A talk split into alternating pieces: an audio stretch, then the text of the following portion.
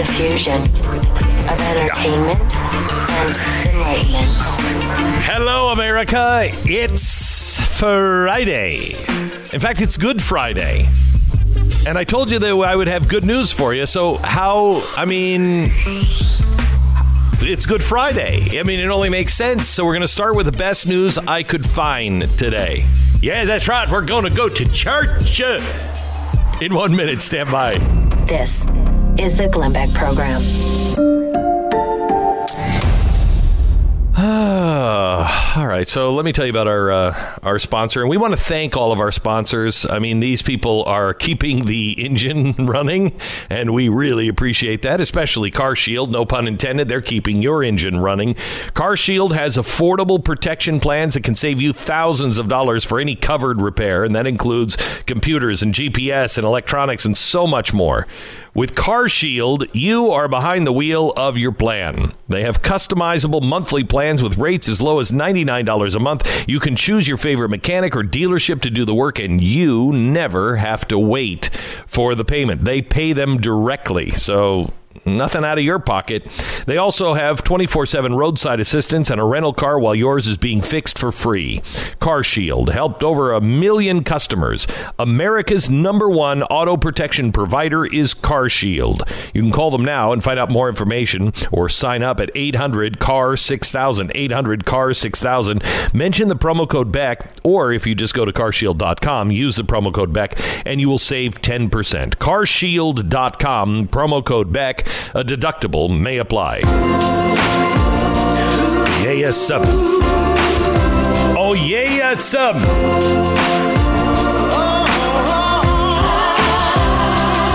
Put your hands uh, together. It's Good Friday.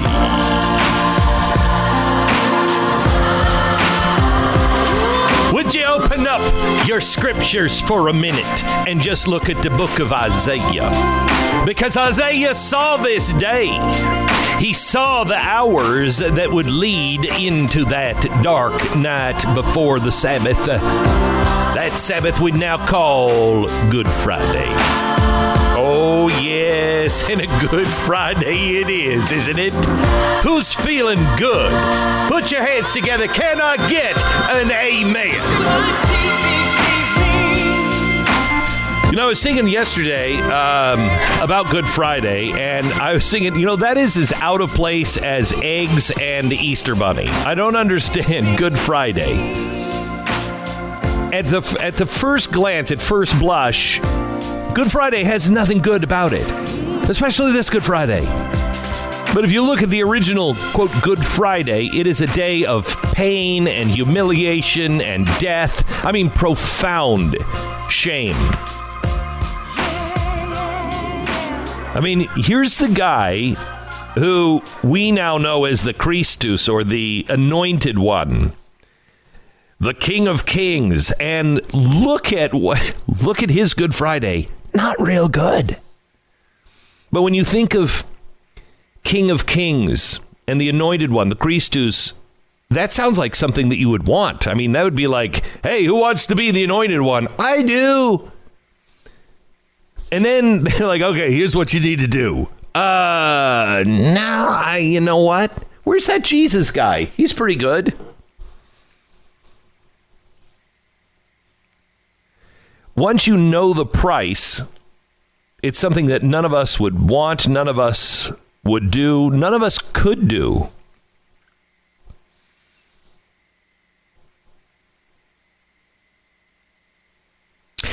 You know what? I wrote a book called The Christmas Sweater, and it's how I understand the sacrifice of Jesus because my mother sacrificed everything to give me one last Christmas present before she died, and it was a sweater and I didn't appreciate it at all. And uh, I realized how poor we were on that Christmas. And for a long time, that sweater haunted me because uh, I understood what it meant to her, and she noticed that it didn't mean anything to me. And I carried that guilt around with me for a long time, and I couldn't get past it. It's weird how many times How many what he did for us and how many times we still just reject it. We can't we just don't think we're worthy. We just don't think that we're good enough. We just give up all hope. You know, I love I love Handel, I love the Messiah, but it's not a Christmas thing. I mean, part of it is a Christmas thing, but the Hallelujah chorus isn't Christmas. You know, I've been thinking this week about and we like sheep have gone astray. That's that's leading up to Good Friday. If you look at Isaiah and chapter 53, open up your scriptures. Uh, chapter 53, we sing this thanks to Handel every Christmas, but it. And we, like sheep, have gone astray, and we've each turned his own way. But he knew that. He knew that in advance. He, he knows it still. And that's what makes Good Friday so incomprehensible to me. He knew that most of us wouldn't be grateful, some would still reject him. Those who knew chose his plan. We would reject him. We would despise him. We would mock him. We would nail him to a cross. And we still do it today. Look at our society. Look at what we're doing in our society. But he chooses us anyway. Listen to what he signed up for in Isaiah. For he shall grow up before him as a tender plant, and as a root out of dry ground. He has no form or comeliness, and when we see him, there's no beauty that we should desire him. I mean, this is Who's signing up for this job? This is a picture of a little fragile shoot that begins to bud. It's grown off the edge of a stump that's cut right to the ground. The huge tree is gone. There's nothing there. There's this just tiny little tender sprout that could so easily just break away and die. And to make it even worse, the stump with its tender shoot is located in a dry desert. The chances of surviving the burning heat, the scorching noonday sun, no soil, no water, the chances of survival are slim to none. Hey, who wants that job? He's the opposite of the majestic oak that everybody's like, we cannot cut down that historic oak that has provided shade for our family for generations to come. He's a little shoot he's got all the odds going against him. And yet, when we when we look at it, we still don't see any beauty. It's not there because it doesn't conform to what the world says is beautiful or desirous. Isaiah says he's despised and rejected by men, a man of sorrows and acquainted with grief and we hid our faces from him. He was despised and we didn't esteem him. That's a, you know what's amazing is reading that. Take the Jesus part out of it. We haven't changed a bit. It's easy to look at the people back then and go, "Yeah, look, they despised him." To the least of my brothers, Lord, when were you in prison? When when did when were you hungry? When did I not give you to the least of these? Take that line and listen to that line again. Let me paraphrase it. But think about those people that we pass every day, those people who are invisible to all of us. They're despised, rejected by everybody. They're people of suffering, familiar with pain. But we turn our face, we look the other way. They're despised. And we don't we don't care. That's what Isaiah is saying here. That's the way Jesus was. We didn't care. We're no better than those in the past. And it's not to shame us. I really want to point out why Good Friday is good because it is truly a miracle. Surely he has borne our griefs and carried our sorrows, yet we didn't esteem him. Stricken, smitten of God, and afflicted. You see, surely he has borne our griefs. It was our weakness that he carried, carried. It was our sorrows that weighed him down. It's the thoughts. We look at him and go, it's, it's what he did. If you were back in that time, is this a punishment from God or a punishment for his own sins or a punishment from the law? It's him. Yet he took on our sickness, he carried our pains, and we regarded him as a criminal, a nobody, or worse, cursed and struck down by God, afflicted by God because somehow he was, but he was wounded for our transgressions, our rebellion. He was bruised for our iniquities, our sins, our thoughts, our deeds, our broken promises, our greed, gluttony, cruelness the darkness that we all hide, the things that we just don't care about, the people that we just are invisible, the people who are suffering right now in our own neighborhood, perhaps in our own house, but we don't do anything about it. I love this line. The chastisement of our peace was upon him. What does that mean? The chastisement of our peace was upon him. The brutal crucifixion, the the punishment that he took, the beating, the whipping, it was the punishment for our peace. And I don't mean peace like, oh, peace on earth. I mean peace inside. The thing, you know how, at least it's me, I think about things that I've done in the past or things that I've said or failed to do, and I'll be driving in my car and the radio won't be on, or I'll be taking a shower, and I'll I, there are times that I'll have to go la la la la la just to stop myself from thinking. Maybe it's just me. That is peace. When that voice stops that tape, that's peace.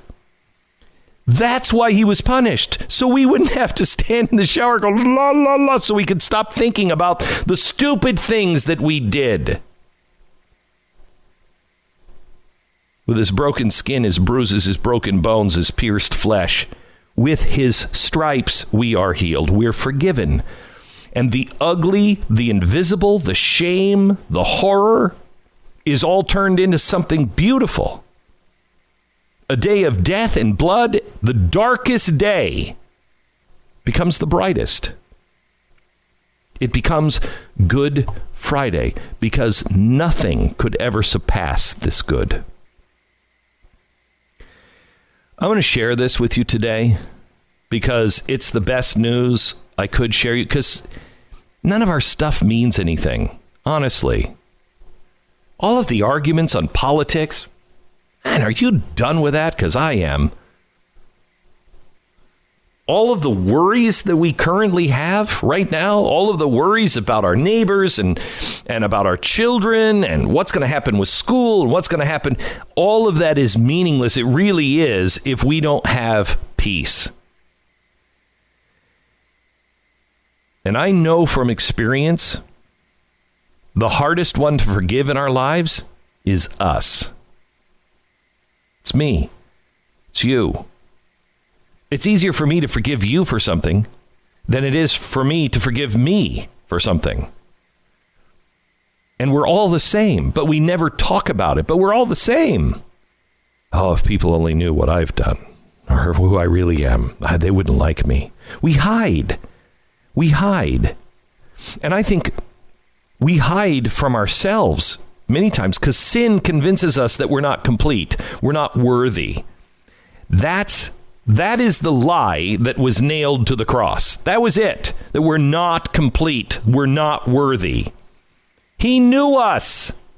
He knows us. He knew what we would face. He knew what he would face. And he still did it.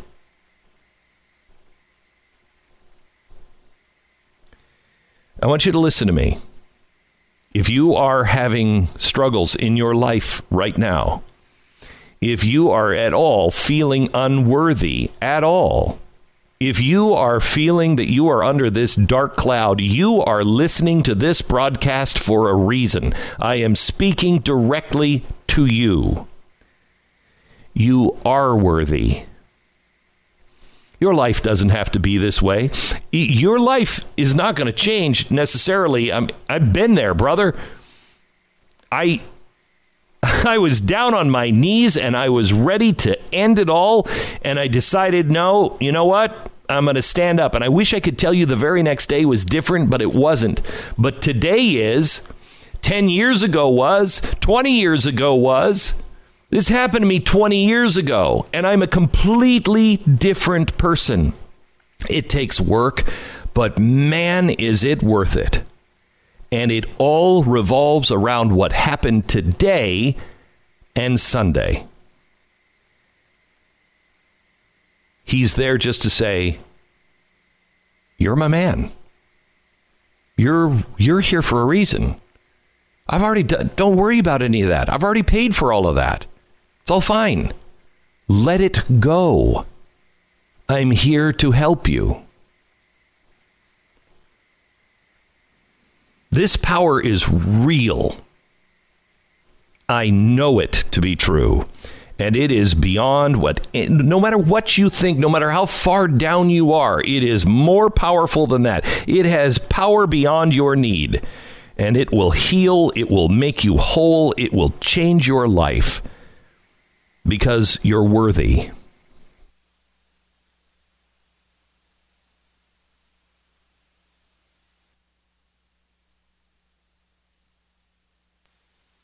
Because he knew.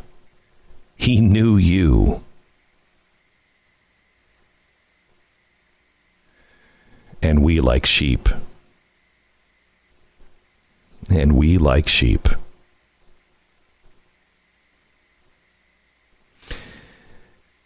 The best news I could give you today is this too shall pass.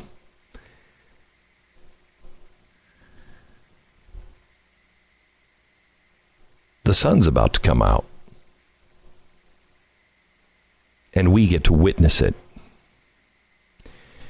Share that good news with your friends today. Our sponsor this half hour is Goldline. We are so grateful to Goldline. By the way, did you see gold went up again yesterday because of what the uh, because what the Fed did? It's Tecovas. Oh, jeez. Well, I'll tell you about the Fed here in a minute. Anyway. I know it's Tecovas. Stop yelling at my ear. It's I know. Te- Glenn, it's Tecovas. My Glenn, boots, it's Tecovas. Boots. Uh, all right, Tecovas. Te- God, for the love. You know, I had Jesus in my heart there for a second, and Jesus has fled. He didn't see this one. He didn't see me working for you, Stu. Uh, all right, I want to talk to you about Tecovas. Tecovas is a uh, is a company that built by two guys here in America. They are Texans. They love cowboy boots, real cowboy boots, but they were you know they look at the price of cowboy boots. They're so expensive. If you want really good cowboy boots, really expensive. Well, that's because the real ones are made by hand. Well, how do you do that? Well, they found the way to be able to make these boots, make them in the traditional way, make them with 200 handmade steps, and sell them to you directly. So they cut out the middleman. And so they're half the price of what a real Western boot is. And they are the quality boot. It's a pair of Tecovas boots. When you have a pair of these on your feet, man, it's a statement to you. Forget about the rest of the world. It's a statement to you. You're a person of integrity. Made from the finest leathers. I own a pair. You can too. Find your pair at Tecovas, T E C O V A S dot com slash Beck. That's Tecovas dot com. Tecovas, Western goods for your frontier. 10 seconds, station ID.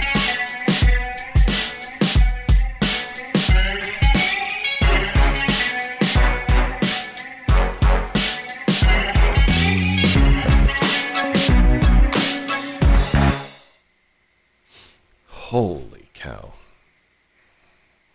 Wow. Uh, all right. We're having some internet problems today. Uh, did that did did any of the stuff that I just say make it on the air, Stu? Uh, yes, it did make it on the air. Uh, however, we're on a, we're having a significant delay issue with you at this moment, so uh, our crosstalk is going to be a little challenging. But uh, feel free to go ahead on your own.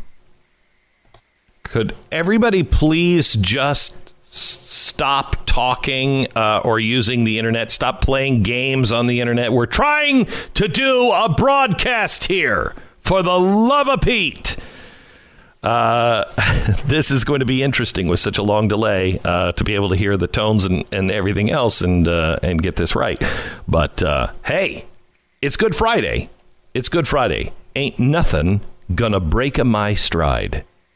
See how I did there? I took a really bad song from the '80s and jammed it in. Uh, I got a uh, an email in. I got. We have to go through some of the emails because some of the emails are really, uh, really, really good. Let me just give you one here from uh, somebody who ordered the book. Glenn, I pre-ordered your book, "Arguing with Socialists" from Audible, and I was. I was kind of disappointed at first with my decision to go with the audiobook because when I saw the book, I realized I'm missing out on all the extras until I started listening to it today. I just have to say that I'm on chapter two, and I had to pause to write to you because it's one of the best books I have read already. The book is full of so much information, and your little pop ins and ADD moments, oh, yes, are amazing. Thank you. Shakespeare. It's, it's theater. You know what I'm saying? Uh, you're making it so much fun to listen to. I love this book, and I love the narrations. Thank you for this great book. I'm so glad we're getting really, really good reviews on this book, um, and it's a very, very important book uh, right now because we are being slammed by socialists. It's arguing with socialists. Uh, grab it uh, today or tomorrow if you wouldn't mind. Uh, pick it up wherever you get your uh, books. Uh, Amazon, or if you find a bookstore that is open, it's another person. You're really open. Uh, just grab your book, Arguing with Socialists, now wherever books are sold. Is the Glenn Beck Program.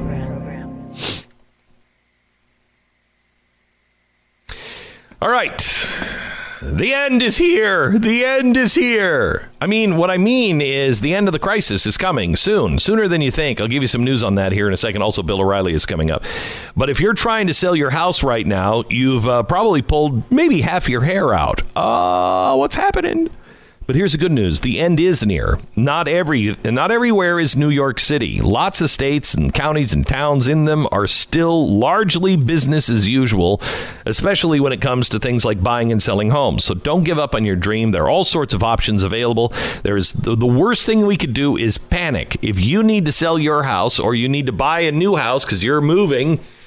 Uh, the people that can really help you are uh, realestateagentsitrust.com. This is a company that I started about five years ago, and uh, they are it's a free service to you. They are the best agents we believe in your area, uh, and we are there with you the whole time to make sure everything goes smoothly. It's going to be the best experience of buying or selling a house you've ever had. It's realestateagentsitrust.com. Realestateagentsitrust.com. Glenn Beck's Arguing with Socialists in bookstores now. You can buy it online, Amazon.com or glennbeck.com.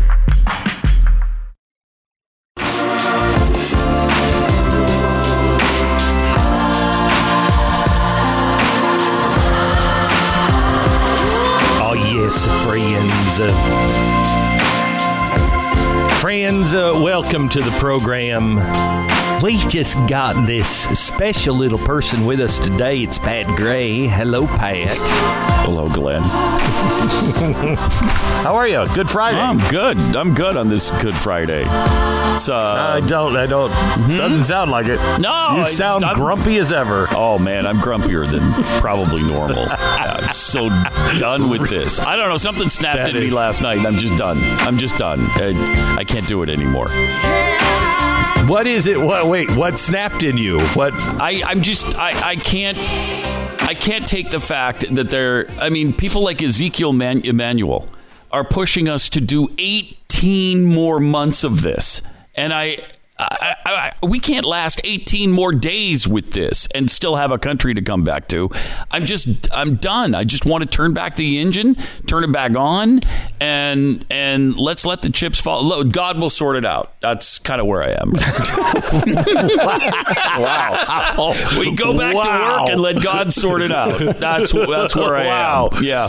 I. You know what? I will tell you that uh, we can't continue to go on this way. We just can't. Uh, and I I know what that means, and I know. Look, we're in the age of you know non-believing. We're in the age of of trouble, uh, and uh, you know would have a good chance of dying if we would all go back to work. If it you know it started roaring back in and we're going it's it, it's here next fall it's going to come back until we have a vaccine it's going to come back so what are we going to do about it Are we all going to cower in our houses, We can't. or are we going to we going to save something so our children have something in the end? Right. I mean, that's really the choice. I mean, if we have to if we have to dress in hazmat suits to go to work, then let's do that. But let's go back to work. Let's let's get America moving again. And and I think the president is doing exactly the right thing in continually encouraging that. Uh, he has to. Right? He has to. You can't just say, "Okay, yep, we're fine for a while. We're just going to we're not going to maybe in September we get back to work. Maybe it's November. You know, we do a mail-in election. I'm not doing a mail-in. I'm going to the voting booth. I'm and if I get it, I get first it. of all, go to the voting booth. Wait a minute. First of all, a mail-in election. There's Yeah. another constitutional violation. Well, It is Right. the state's responsibility, not the federal government. They have been wanting this forever. It's another taking of another constitutional parameter and throwing it across the uh, the uh, road. It, absolutely not. We cannot do that. The states decide themselves. How great was Kristi Noem, the South Dakota governor, uh, yesterday or the day before, whenever she made that uh, did You that know- press conference? That I mean, I fell head over heels in love with her over that. Me too. I was just Can I tell you something? Real. I, I uh, let me let me tell you something. Uh, I can get pretty much anybody on the phone. You know, if if I call myself, I can get pretty much anybody on the phone. I called her yesterday, and uh, we've been calling for weeks. I wanted to talk to her on the air, so I finally said, "Let me call," because. You know, I can't get to the president, but I can get to the president's secretary right outside of the Oval Office. You know what I mean? Uh, and so, so I call her up, and they said, uh, "Who is this?" And I said, "It's Glenn Beck." And what do you want to talk to her about? She's very busy. And I'm like, "Well, I I know, but I I just wanted to invite her on the show, and I." Okay, well, she's probably not going to call back. She's very, very busy. And at one point, I was, I wanted to say, "It's South Dakota. You've got four people that are sick. What is she doing?" I mean, I just want to talk to her for a second and invite her on the show. She is the, she's got the most Nazi staff. Good for her. I mean, they are so protective of her. I was beginning to think she didn't exist. I'm beginning to think because then they called back and they were like, uh, "Mr. Beck, I just got this message. What is it you want to talk to the governor about? Because she's very busy." I'm like, "Okay, uh, I just, I really just, I wanted to." Uh, say good job. I wanted to give her an opportunity to be on the show. Well, she's very. But doing what? I want to know. doing what?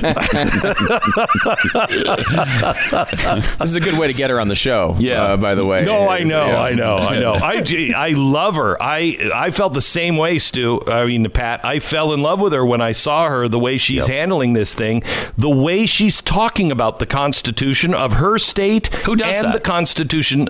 Nobody. Right. Nobody. Right. I I mean, it was it was inspiring. It was uh, a really good lesson for us because we we don't hear that anymore. We don't hear that kind of talk, especially if there's anything going wrong. Well, we've got to we got to bend the rules a little bit right now. We've got to set fire to part of the Constitution right now. We've got to suspend it for a little while. No, she's not doing any of that. She's she's No, talking she- and she- personal responsibility and our freedom. That's great. And this is this is where America has got to get back to. We have got to get back to look, I I understand that this could be detrimental to my health, Yeah. the health of my employees. Okay, I'm going to open things back up if you choose to come back into work come back into work. We're going to do all of the safety procedures. We'll get mm-hmm. the masks. We'll wash our hands. We'll do everything we can. All of us know that there's a chance that things could go awry, but we have got to do it. 18 months? No way. We won't. I don't think we'll last another 18 minutes at times. I know. times. I know. mean, it, we have got to open this thing back up. And you I- know what? Pre- President Trump has the best gut on anyone I've ever seen. Uh, you know, how did he win the election? His gut. He just knew. He has a great gut on him. And when he said, you know, I'd like to shoot for Easter, He's right. This is the time. If we opened up next Monday, we would roar back to life. I really think we could roar back to life. The longer it gets farther from Easter, the harder it's going to be. Mm-hmm. And look at look at his gut on, you know, he's not a doctor. Really look at his gut. He said I think maybe we maybe around Easter. Look at all of the numbers. This is the worst ever. This is going to be the most tragic week ever. It's bad, but the numbers are going down. The numbers of hospitalizations are going down. The the numbers of death, yes, but the numbers of hospitalizations are going down. Right. Uh, So we're going to turn the corner here soon, I think. Um, but Right. you wait 18 months on this. In three weeks, we've lost 17 million jobs. In 18 months, Yeah, you- what you'd have nothing left. 18 months you're giving Nothing. up. There's no longer I mean, there's not even a nation There's not a country to come back to. right yeah. I mean Yeah. you know 18 days is another story i think. I mean like you're right glenn the numbers are promising in places like new york and they're starting to turn around. Washington. Um, yeah i mean uh, they've they've come down. I mean you're right obviously like we the last three days have been the highest days. I mean for the last three days coronavirus is the number one killer in america um, so it's Right. we're not certainly not Right. past it It's bad. uh, however, uh, that being said, like if we can get past this to a point, right, where it seems like tomorrow you could turn on South Dak- South Dakota and Wyoming, and like there's no reason why this has to be this type of approach uh, where we're where we're all kind of going out of it. And I think, look, it's not right. Tr- Trump doesn't have the power to say, "Hey, you guys all need to shut down." He's given recommendations uh, to to limit gatherings to less than ten, to social distance, to stay home when you can, uh, all that stuff. And the states can though do what they want, and I think in the coming weeks you'll start seeing that from states that are not having big issues. And then once that happens, they're just going to have to monitor it really closely. I mean, what, if we can get that place to the place where we have a test that is done in 15 minutes that's been promised for the last couple weeks and is right around the corner, apparently. When you have that, you can really start looking at this and monitoring. If something does happen, a breakout happens, you can just handle that rather than saying everybody in the nation can't do anything because there's a breakout in this city. Yeah, it can't be handled that way. Can't be. It can't be. By the way, that's even the Imperial College model specifically says it shouldn't be handled that way. It, sh- it specifically says it should be handled. Uh, it says by the state. It actually mentions by the state in the U.S. Um, and and that those policies will be far more efficient. Right, like so, I can understand like what we've done so far because we didn't know, we don't know where this is going, and we want to be careful. And we need to have tests. We didn't have tests when this all started. We needed to make sure we're buying ourselves a little time here. I get it. The cost has been very large for buying that time, but this is a, this is a point where we can open up certainly areas that aren't having issues. You know, I mean, like the, the fact that somebody is sitting in the Yeah, middle of just- a field in in Idaho uh, and you know is wondering why they can't go to work is is, is Crazy. ridiculous. Yeah, it's crazy. So here's the here's the thing that I think Nancy Pelosi sh- really is. I mean, the, the Democrats are killing themselves. They're just killing themselves right now because Americans want to go back to work. Americans know what is at stake, and it's their jobs. Nancy Pelosi came out yesterday and said uh, she's not going to call Congress back from recess to vote on anything, and beyond that, she says that there is no data to support the influx of emergency cash. There's no data that uh, the small businesses of America need additional funding. what? Wow. I, there's no data. There's no. There's no data to close the entire country down, but we're doing it. And if you think there's no data, you are so out of touch with Main Street America. We've lost ten percent of the workforce in three weeks. Who do you think? Do you think the banks are are suffering right now? The banks hmm. have their money. They've gotten their money. The Fed raced that money out. Most people have not received a dime yet from the government. And there's a story in the Atlantic that you have to you have to watch out for. We'll talk about it. Um, the uh, I think it's Denmark has decided to pay 70% of all salaries. So 70 or 75% of all salaries going to be paid No matter how much for you the next Uh, no, up to fifty or sixty thousand dollars. Okay, yeah. and they'll pay 70, 70 or seventy five percent of all salaries for everybody. Wow. Uh, just for the next, I think it's two months. It's two point two trillion dollars, and they're going to do it indefinitely. And this is being touted now. Uh-huh, as long as they're closed and as long as they're struggling. And th- this is being touted now as maybe a bad idea for a small country like Denmark uh, but for a country like America Yeah. something we really should consider. For are you kidding me No, because because if we have to cut down every tree in the world, all three trillion of them, just to manufacture enough paper to get the cash printed, let's do it. Let's do it. We're only limited by the amount of trees on this planet. Let's just No, spend you know what? all you want. We'll We just print couldn't- more. We couldn't. Somebody was telling me yesterday they they saw a study uh, of how long it would take us to print the money we've just spent. We wouldn't be able to print this money. Uh, until next year, we would still be printing the money that we just spent. We don't have to print it. That's the problem. There's no way physically to print this amount of money that we have just spent. All right, back in just a second.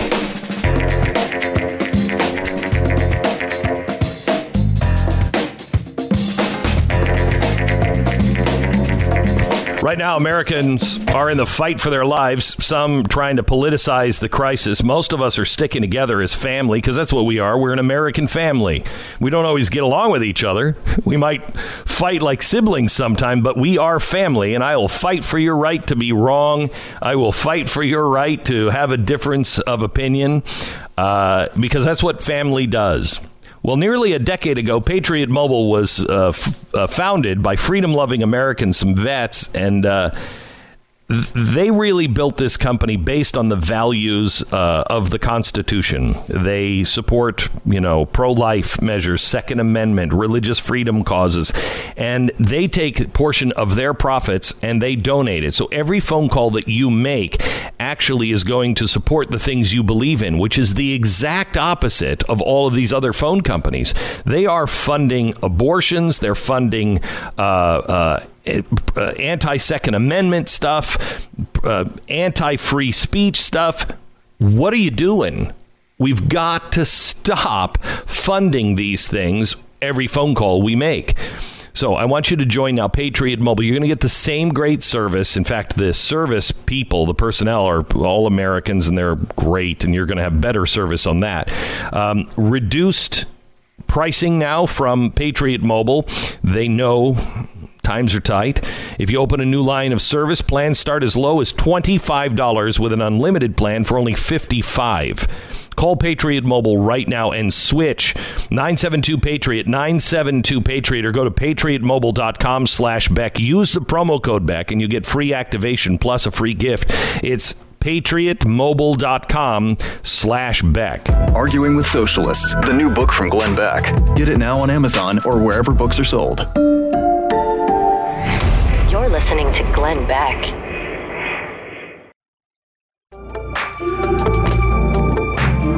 This is the Glenn Beck program. We're glad you're here. Uh, Bill O'Reilly is coming up next. Uh, I asked him to watch The Tiger King, um, and he did.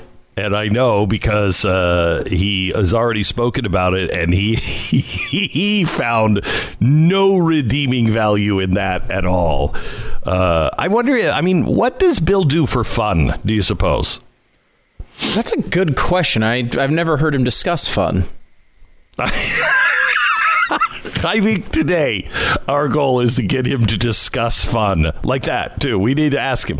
Could we just discuss fun? What is, what does it mean to you to have fun? What what what is fun to you? Yeah, I don't think there's a, he's- there's an answer to this. Uh, frankly, I don't think forthcoming. It may be the one question that will stump him. It just might be. Uh, so we'll uh, we'll go to Bill O'Reilly, get his uh, take on the news of the week, where we are as a nation, this crazy socialist push uh, to keep us closed, and to. I mean, it's crazy to think closed for for 18 months. Zeke Emanuel. That's craziness. Why? Uh, why is he suggesting it? Socialized medicine, socialism, guarantee. This is the Glenn Beck Program. All right, new year deserves a new pair of Tecovas boots. Start strong with that feeling of confidence and comfort that only comes with a real high quality pair of Western boots. Even if you've never worn cowboy boots before, Tecovas has the perfect pair for you. Tecovas boots, they're made to honor the cowboy in all of us. And I don't care where you live, there is a part of you that's cowboy, honorable in your daily dealings, authentic in the way we live, committed to the ideals that built the greatness that is America. And every pair is handmade with high quality, full grain leathers by world class bootmakers with no shortcuts or compromises ever. The styles are classic and handsome up any room they're in, and when you wear your Tecovas, I mean, you shouldn't kick down any doors, but it's good to know that you probably could. Tecovas, they haven't forgotten about middle America. Instead, they cut out the middleman, so you pay a fair price. Plus, free shipping and exchanges makes it simple. So find your pair at tecovas.com slash Beck. That's T-E-C-O-V-A-S dot com slash Beck. Tecovas, Western goods for new frontiers. The fusion of entertainment and enlightenment. Well, hello, America. It's Friday, which means Mr. Bill O'Reilly is next in one minute. This is the Glenn Beck Program. Somewhere in America, within the sound of my voice, there is a man leaning over a work table using a small knife just to whittle at that chunk of wood and bring out the shape of that toy that hides inside.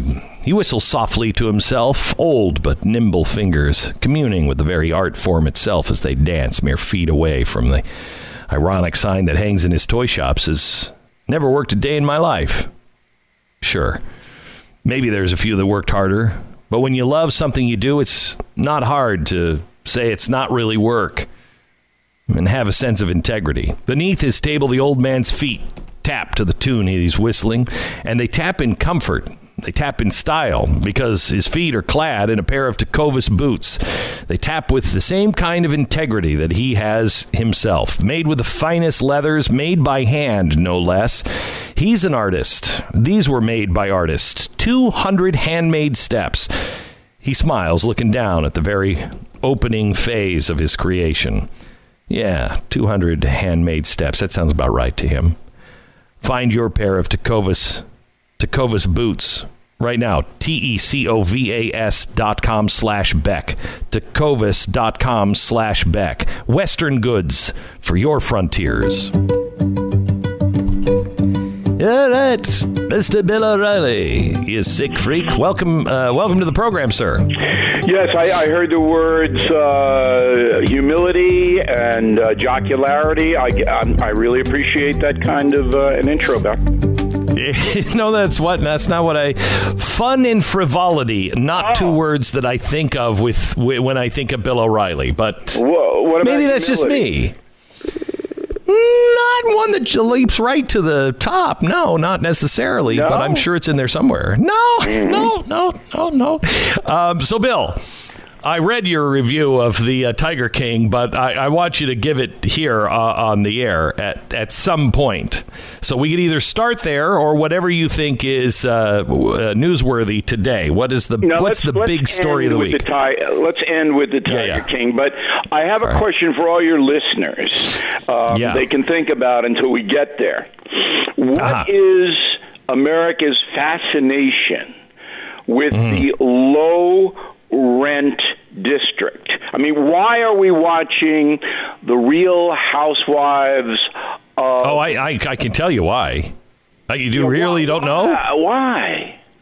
Really? Because we feel better about ourselves.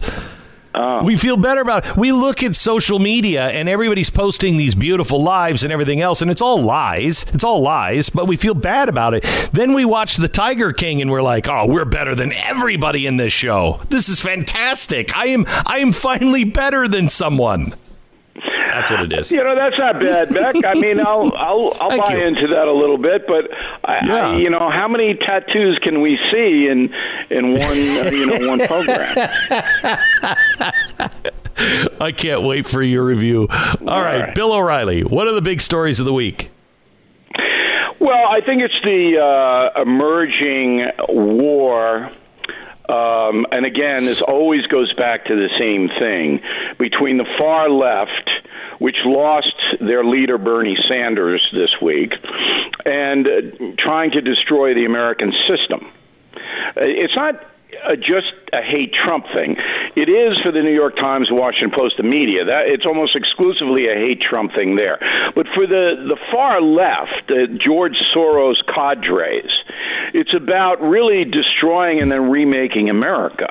And they're trying to find a way to do that um, within the pandemic. So if they can destroy the capitalist economy, which in the short term is being badly battered, as everyone knows.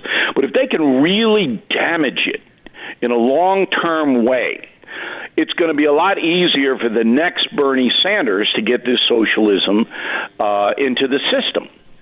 So I think that's the emerging story that most people are not aware of. I, I will tell you, Bill, that um, uh, I'm really. I'm really disgusted by uh, so many people and how they are using this pandemic to try to, as you said, destroy America. Uh, you you have people now talking about 18 months of quarantine. There is absolutely no way on God's green earth any country can survive 18 months of quarantine. It's insanity. And they're doing it because this is the fastest road to socialism. This this is it. This is it. This is the thing that I've worried about and warned about for so long. It just came in a package of a virus. Yeah, and uh, you know, you and I are uh, simpatico or the day for Stu um, on this. So there is a uh, powerful segment, well funded. Um, that has uh, co-opted some in the media to get the message out that our healthcare system is evil, which is, of course, isn't true. If you look at uh, deaths per million of population, we're far below all the socialized. We nations. are leading the world. We are leading the world. The the cure will come from us. The tra- the tests uh, have come from us. Everything that socialized medicine stands for, Italy and Spain are collapsing.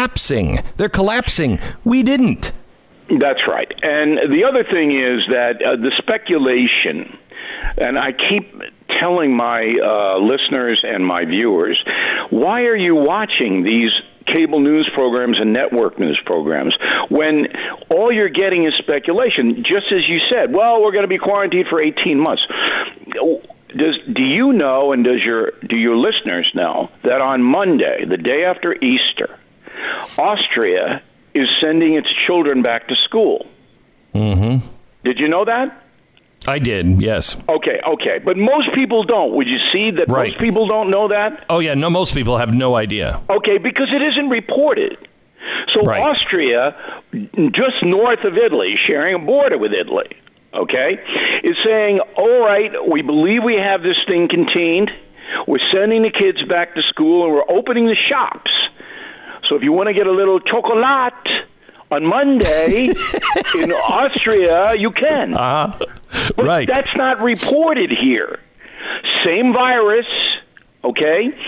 Same transmission in Austria as in the United States, but nobody reports this because it doesn't fit in to the wall of I- doom mosaic. I have to tell you, Bill, I think it's actually worse than just not reporting on things. The, for instance, the the governor of uh, South Dakota. I'm sure you've seen her talks that she's been giving on the Constitution and you know how she's not going to violate the Constitution for this. She's keeping the state open. There are about five governors in the country that are refusing to go along with any of this nonsense. She's leading the pack, and they are hammering her. They are just Sure. bullying her. Sure, because this um, pandemic offers the opportunity to remove Trump. So if he doesn't get a handle on it by summer, then the uh, the odds are that he would lose because the way Americans vote is emotional. It always has been that way. It's always an emotional vote for president. And the uh, rationale is, well, we'll give the other side a chance. If the kids can't go back to school by September, oh my God, the Trump administration's in trouble. They know that. If there are just millions and millions of workers who can't pay their bills, my God. So they're rooting. They're rooting um, to get Trump out. If you could lie detector, Beck, if you could lie detector the media, the national media, and ask them a very simple question, because I am a very simple man which is worse, the pandemic or four more years of Trump? What do you think you would get? What answer do you think you would get? Oh, four more years of Trump. Okay. So oh, absolutely. You have those people and this is the New York Times, Washington Post, NBC News, CNN, that are going to spin everything about the pandemic as Trump's fault and it's a wall of doom. And then you have the other people that we just cited, the Soros socialist people, that are saying, okay, now we can suspend all civil liberties.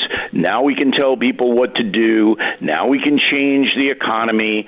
Now we can do all this under the guise of protecting Americans. Under the guise. And, you know, it's the Reichstag fire on steroids. Mm-hmm. I'm not mm-hmm. going to go into that. Mm-hmm. Okay? But that's what this is if you know your history.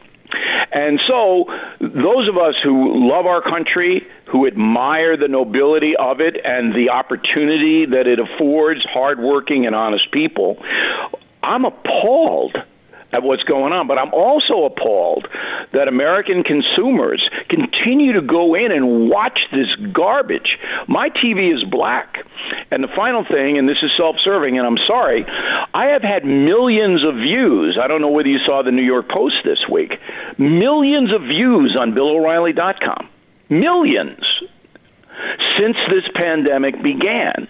Because I don't do speculation. This is a no spec zone like the no spin zone. I just give you the facts as far as we can ascertain them. But that's not what's happening in the media in America. And people are panicked. People are acting crazy in some cases because of all this garbage.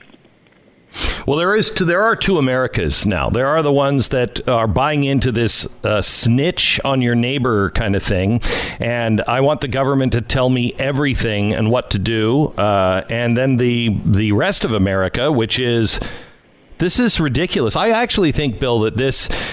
Uh, this pandemic is real and it is dangerous, but I think the way we've handled it um, by shutting everything down and and going, you know, as you say, Reichstag fire, uh, and and in some places really very totalitarian, where you're sending police door to door.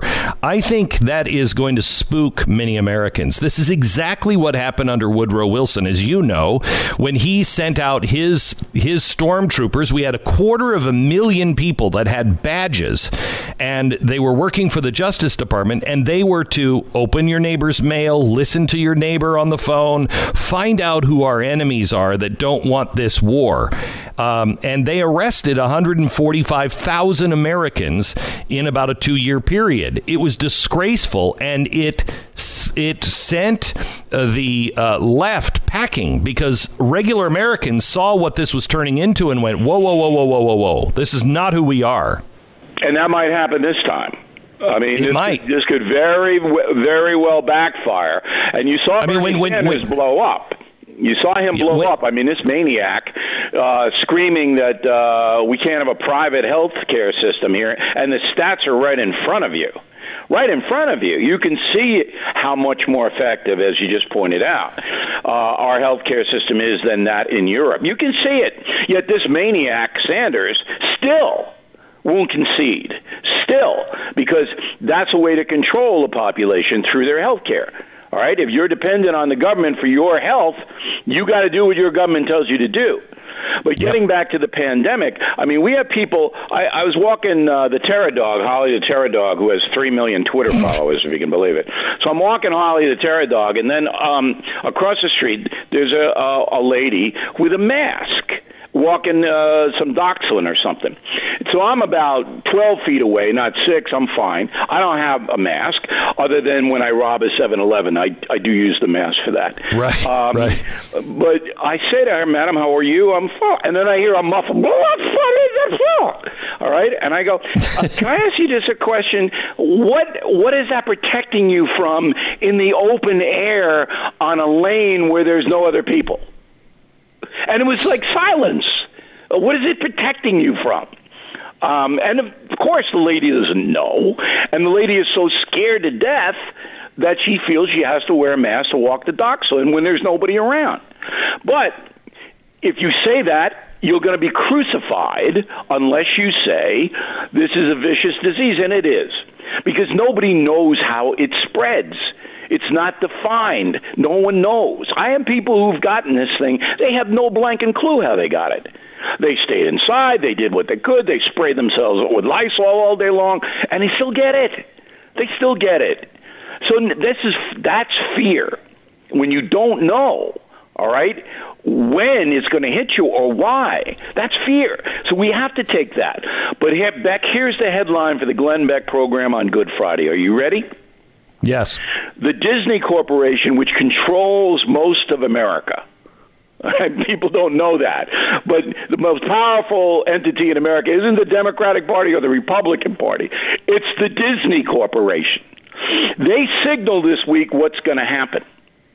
Iger, on his way out with what, $3 billion, said, You know what we're going to do?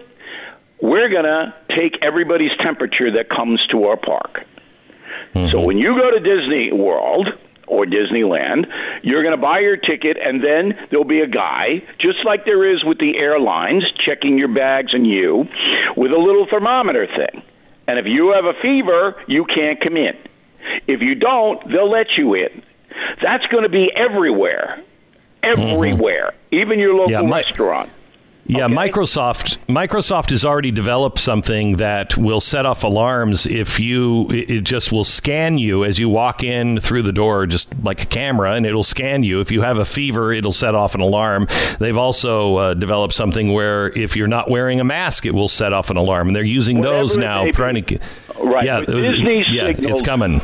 Yeah, we're going to open our parks, and this is what's Yeah. going to be. The problem is, you pay so much money for your ticket at Disney, that'll give you a fever. I know, I You're know. paying so much money; right. it's two thousand dollars to get in. So your your, your fever's one hundred and five. All right. Bill O'Reilly, in just a minute, we'll continue with him. Let me tell you about Goldline. Gold has just gone up again. Prices have spiked because the Federal Reserve continues to throw more money into the financial system. Uh, they just yesterday said they're going to provide up to $2.3 trillion in loans for all businesses impacted by the growing uh, COVID 19 pandemic. Um, I, I don't know if this is small businesses or what. I'm guessing that it's probably not. The Federal Reserve is that, that we literally literally could not print this money fast enough if we actually had to print it just what we spent in the first bill we, it would take us until next year to put that on the presses and get it out that's how much money we are actually digitally printing right now. They just said another two and a half trillion dollars they're just going to print. That's why gold is going up. Why? Because the full faith in the U.S. government to be able to say that that dollar is worth something is is is fading quickly with anyone who has any kind of sense of history and economics. Please, I've been urging you for a long time. Please call Goldline now. I I don't know. I'm bad at timing, but I will tell you this. In my lifetime, and I think sooner rather than later, the US dollar is non existent. As we know it, it's over.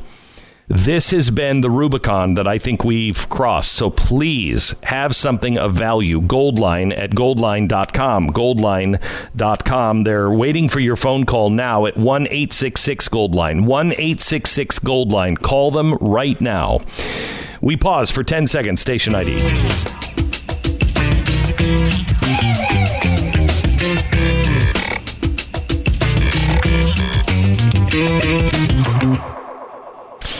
Bill O'Reilly, what are your thoughts on Nancy Pelosi saying that there's no data that says that the small businesses in America need uh, uh, more money? How long we got? We got what? Two minutes? Yeah, we have about three. All right. So Nancy Pelosi doesn't know anything. That's where you start. All right. So she doesn't know anything. It's like somebody coming here from um, Botswana. Uh, doesn't speak English. Uh, they just arrive. They just don't know. Um, and then you get the same level of comprehension from Nancy Pelosi. All she wants to do is use this pandemic to jack up government spending to provide entitlements to her constituents. That's it. There's no other discussion from Nancy Pelosi.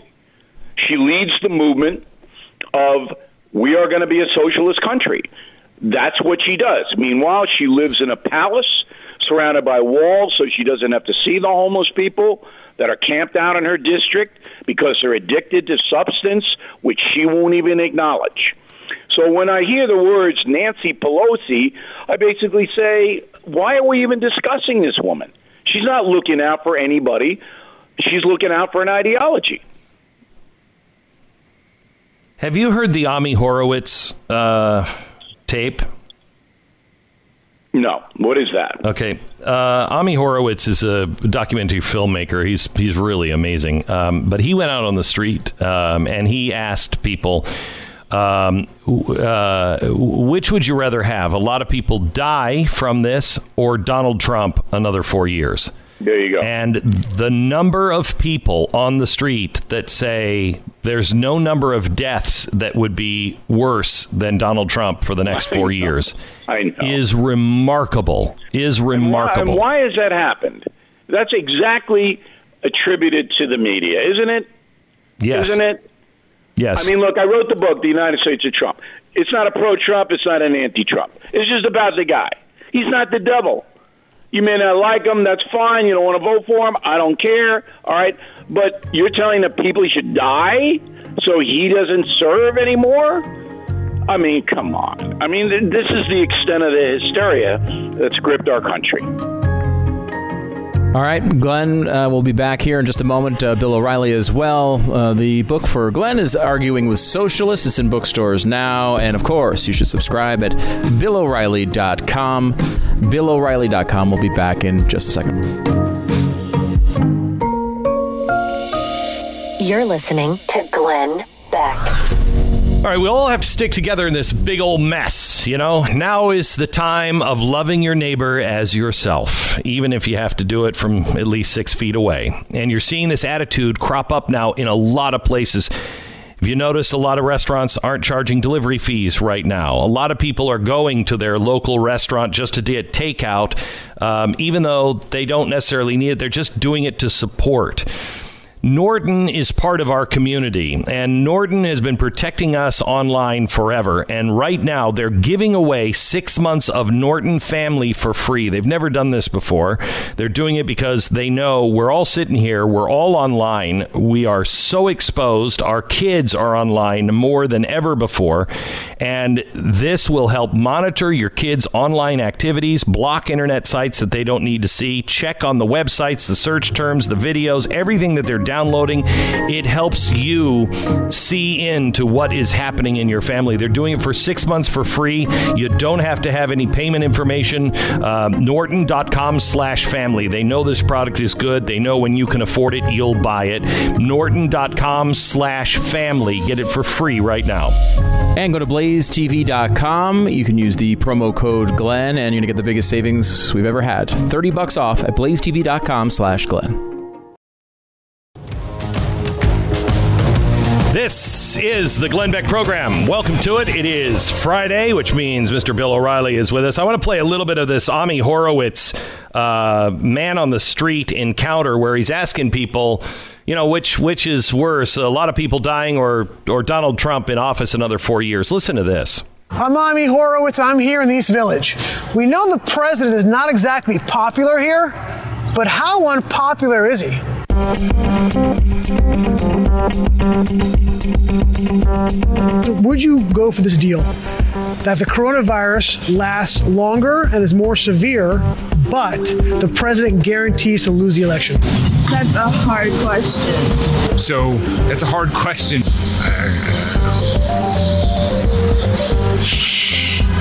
I don't know. That's a hard choice to make. Sorry, guys. I would go for the longer virus. I want him gone. Okay, no matter what. No matter what, yeah. Would you make that deal? Sure. Sure. I would. I would. Uh, yep. Yeah? Yep. Frankly, yes. Hell yeah. Yeah, You make that deal? absolutely. Do you take that deal? I would. That's level Yeah, let the coronavirus be more severe. I'm not sure that he himself got it, but he's more dangerous to American people. He's more dangerous to the American people than coronavirus. He's worse than coronavirus? Oh, yeah, absolutely. He's more dangerous than the coronavirus? Absolutely. You agree? Yeah. Yep. Is there a number where you say, okay, I wouldn't make that deal, like a million deaths? I would still make that deal. Still make the deal. Yep. Is there a number Stop. of coronavirus? This is insane. This is absolutely insane. Bill, what has happened to people? Well, I mean, you're you're talking to people who aren't rational. All right, those are not rational people. And if you were to ask the follow up, well, what is the one thing about Trump that justifies your opinion that other people should die, um, so that he doesn't continue to serve? Give me the one thing, over the top thing. They couldn't do it. If you step back and you look at what Trump has done in his time in the Oval Office, he hasn't really done anything radical at all. Nothing. He's governed in a very circumspect, um, traditional way. Now, you may not agree Yeah. with his policies and his bomb. He's done some things. He's done some things that are radical. For instance, the the uh, the embassy in Jerusalem. I mean, that's that's no, it's not. To a lot of people, that's very controversial. It's not. I don't think it is. not. It's an it's a logistical opinion. It's not radical. Radical is um, the government is going to take all your guns. That's radical. Or the government is going to tell you how much money you can make every hour. I, you know, Bill, I have to. I have to tell you, um, the one of the things that I said during the campaign is, uh, I, I believe I even said that we would hit a depression uh, in the fourth year of of Donald Trump. Uh, right before the election, we would go into a depression, and this guy would make uh, FDR look like a rookie. He would just be all government control. This is the last thing that was uh, was a fear of mine on Donald Trump, and the way he has handled this is not the way of FDR. Yes, he's got big spending out there, but he shut the economy off, um, and he knows he had to spend that money. But he has not taken any federal control. He has not taken the Constitution and turned it upside down. It's everything that they said he was going to become, and I feared he might in this kind of a circumstance. He has not become. He's not done it. In fact, the left is doing it. The executive orders that he issues are 80% upheld by the federal courts. 80% are upheld. So the things that he's doing are well within the Constitution, and they're not radical right or left. Obama was a much more radical president than Donald Trump. So we go back to what are these people objecting to? What what is the problem with a president that you would say I'm okay with people who are dying so that he doesn't continue to serve? What is that? They Beck they could not define it for you. What happens, Bill, if uh, uh, one of my the people who are in the Lion King or the tiger thing, whatever it is. Hang on, I want to I want to get to that, but I want to ask you one more thing. Yeah. Um, what happens if one of my fears is that there will be a a bad scene on the border uh, because Mexico's system will collapse if That's you know true. they did nothing to quarantine and it will collapse and they will pour over our border to get our our health care. They're not. The, They won't. The Why? army's already down there. All right, it, it wasn't widely reported, but they've already moved uh, many, many troops down there, and they're going to just seal it out. And you can only enter through the ports of entry in vehicles. That's the way it's going to come down. So the Trump administration already knows that's going to happen. They're out in front of it, and the Army is going to handle it, not the civil authorities.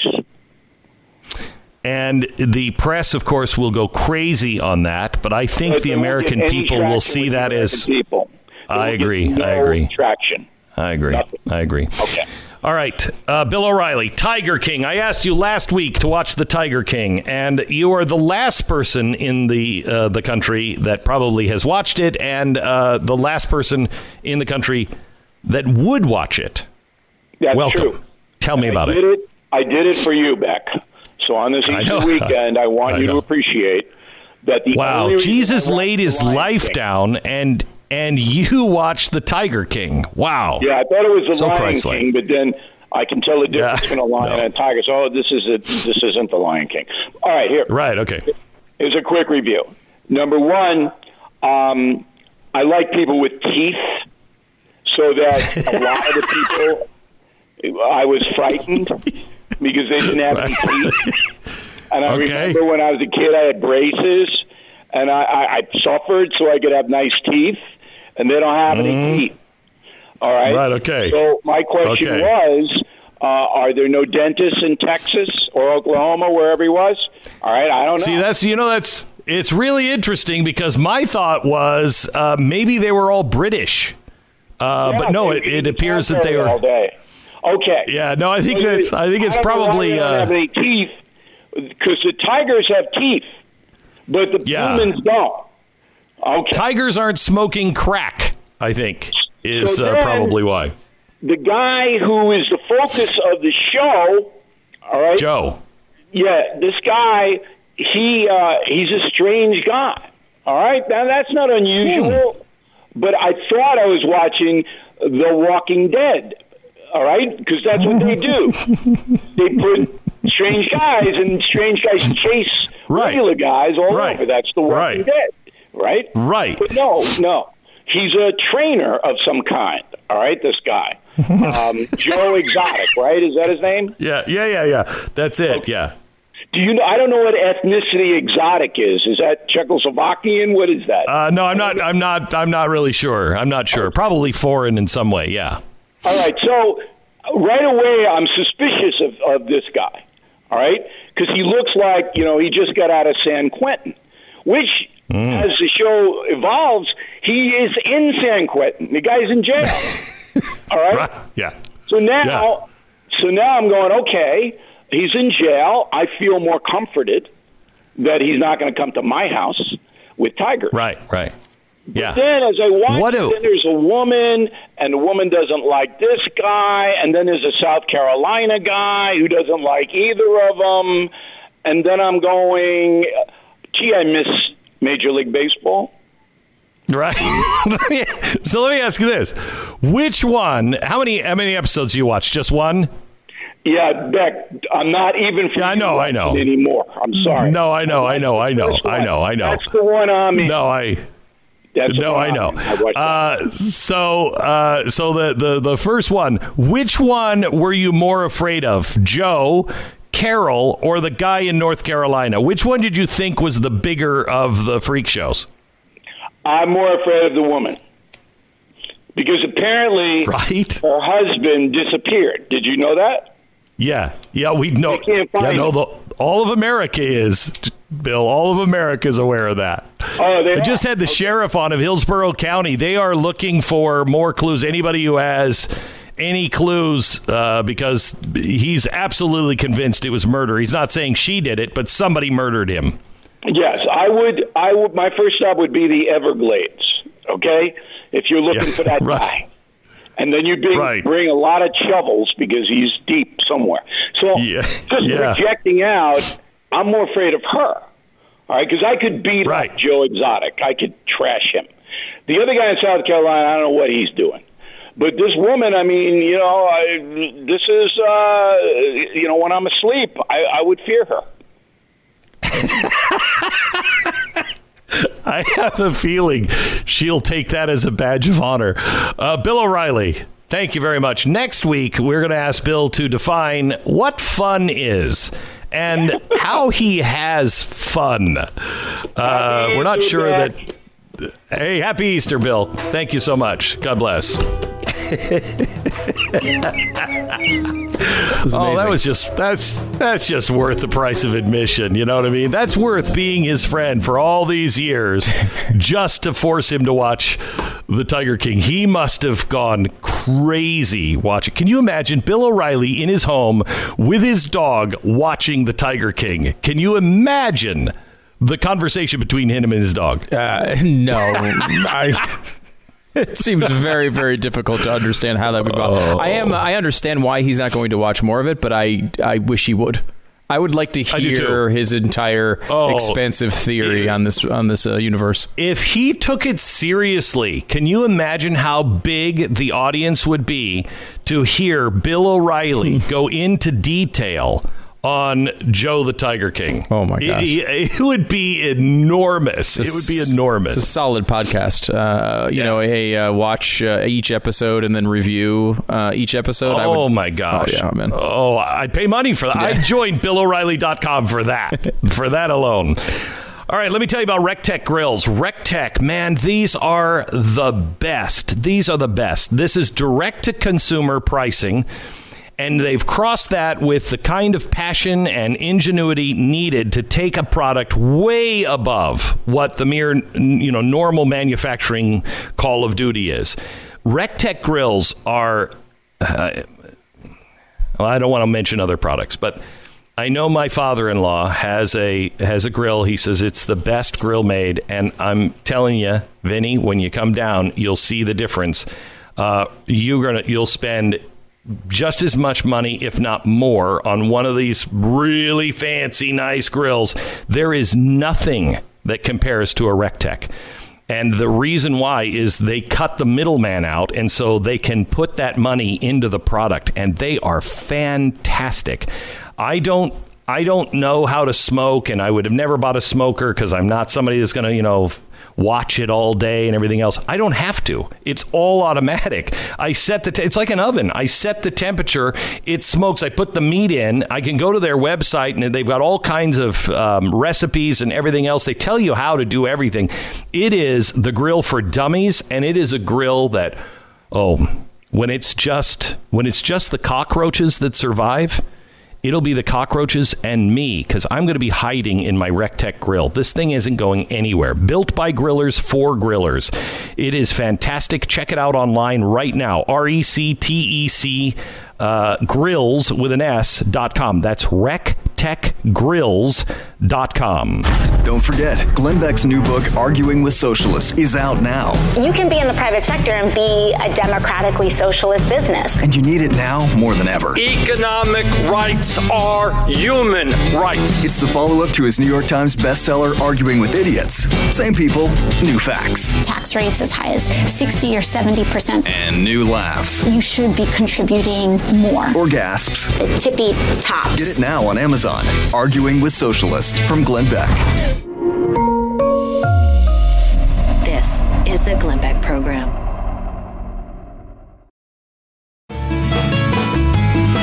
This is the Glenn Beck program. Uh, if you're watching here on uh, Blaze TV, you're seeing the cutest little picture. My daughter, uh, Hannah, uh, and her daughter, Lorelai, my granddaughter, and three little puppies that they have just rescued. Uh, my daughter needs psychological help. She's now a six dog owner. Six. it's like the cat lady, except with dogs. Uh, anyway, uh, but she's actually only foster parenting these dogs because while I read that, like Chicago and places like that, people are adopting dogs, which is really kind of bad because then they're going to go back to work and what's going to happen to the dog. I hope people are thinking this through. In other places around most of America, they're putting dogs down left and right right now because uh, there's nobody adopting them. Uh, these puppies she just rescued. Where'd you rescue these? Um, through Code Red Rescue, it's in the Dallas area, and what they do is they work with um, a typical animal shelter that does have to euthanize dogs, and they take out their dogs that are at high risk of being euthanized and try to rehome them. So we have their mama with us right now and her three pups. Um, she started with six beautiful puppies, and we thought we were going to be adop- uh, fostering all of them, but they didn't make it out. Three of them didn't make it out of the shelter. Um, so we are they're going to be with us until the puppies are old enough to find a new a new home, and then they'll be adopted out to a, a forever home. Okay. And this one has to be the one I'm holding right now has got to go with the name Meatloaf. Uh, I just think he looks like a little meatloaf. But they are so beautiful, so beautiful. So, if you are somebody that can be a foster parent for these dogs in in COVID uh, times, you should call your your uh, animal shelters around and see because there are some real problems with people adopting dogs. They're just not doing it right now, uh, and uh, and you know they're dogs and not cats, so it's okay to adopt them. If you had six cats, if you had six cats, I wouldn't. I would call the police. I would call the police. Uh, thank you, Hannah. I love you. There had to be Uh, so some anti-cat propaganda in there somewhere. Yeah, we should find homes. Maybe could we could we find homes for these guys on the air? Maybe in the next few weeks. Okay, good. So if you want to adopt Meatloaf and keep his name Meatloaf, he could be yours. we'll tell you more about it uh, coming up. Uh, back in just a second with our Easter message.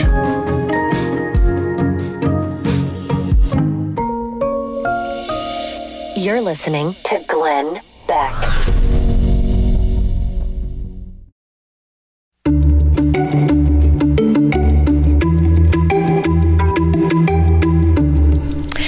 Hey there, welcome back to the Four Minute Buzz. Today we've been looking at the newest episode of the Glenn Beck podcast. As we've covered in the last two hours, this week, Turning Point USA's Charlie Kirk sat down to ask Glenn about his new book, Arguing with Socialists. The book breaks down the biggest socialist claims and gives real winning arguments that conservatives can make. And it does so in a clear way that even your kids can understand. In this preview, Glenn reads an example from the last chapter of the book it's the last chapter in the book uh, Free Markets, Free People, and Prosperity. Um, when was the last time you went to the grocery store and just stood in awe about how truly amazing these modern marvels really are? Meats, breads, fruits, cheeses, green things, vegetables, uh, as far as the eye can see. And the Twinkies, oh, the Twinkies. You can buy dozens of them for less than 10 bucks. Grocery stores alone are remarkable places. Um, today, our people are healthier, wealthier, happier, and safer than man has ever been before. Americans generally live long lives, even though without much wealth and high quality, affordable food is available for every town in every in uh, every county. Uh, men went from farm and fire to supermarkets and space travel in less than 200 years. Why? What happened? At almost any other time in human history, going back for a thousand years, uh, a, a, store of comparable of your run of the mill modern grocery store would have been considered a modern wonder of the world.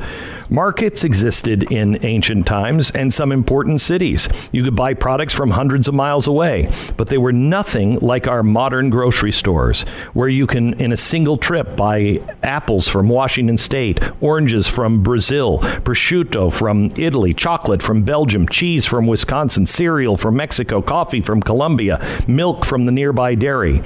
Some believe this is a bad thing due to carbon emissions. But before we throw the baby out with the bathwater, let's realize what it means to the health and welfare of the entire world to destroy the very system that man has never seen before and has literally saved the lives of hundreds of millions of people. So I, I take the I take the tact in the book of let's just stop for a second and separate the bathwater from the baby. Don't throw it all out. This has never been done before. It happened for a reason, a very specific reason. It's not a coincidence that America is founded and all of a sudden we go from fire to electricity. It's not a, a coincidence. So, what is it that caused this? And throughout the book, I really try to take an open position on. I think that most young socialists you know, I think Winston Churchill said, if you're not a socialist uh, when you're 20, you don't have a heart. If you're not a conservative when you're uh, 50, you don't have a brain. Uh, yeah, it's the it's the the combination of the heart and the brain. So I try to take an approach to where I say to the honest person who's looking at socialism and saying this might be a better way. Okay, let's really look at what are the results and what are the results of the free market? What are the bad things about the free market and the bad things about socialism? What are the good things about each? When you just make that list of good versus bad uh, on both sides, the tables uh, turn. Well, you need to see the whole thing. And you can find the podcast now only at blazetv.com, and then it will be out on other platforms starting tomorrow. I'm Hillary. That's your four minute buzz. And now here's Glenn and Stu with the last hour of the show. I want to wish you both a happy Easter and also to our viewers and listeners, happy Easter and Passover. Thank you very much. Thank I you. appreciate it. Hillary, you're a pleasure to work with. You really are. You're just a, you're really nice. Thank you. I, the feeling is mutual. Thank yeah, I wouldn't oversell it. Hillary. yeah, you're a bad liar too. So uh, uh, anyway, uh, we we also have this Betsy DeVos uh, interview I did yesterday for the Friday exclusive. She's rarely, rarely, rarely gives uh, interviews. Um, she gave seconds. one uh, to me yesterday, and uh, we we had a really great conversation. Started with, "Tell me, tell me, the schools are going to open up again soon," uh, and ended with, "No, really, they're going to open up again soon, aren't they?" Uh, but we had a great discussion about uh, her philosophy of education, what they're learning through all of this, how we're going to make sure that our schools, uh, you know, don't shortchange our children. Uh, we talked about, you know, the cities that don't have, they still have dial-up internet. We talked about all of it. That's on the Friday exclusive, and you can get it on Blaze TV if you're a member only, commercial free. That's uh, that's at Blaze today.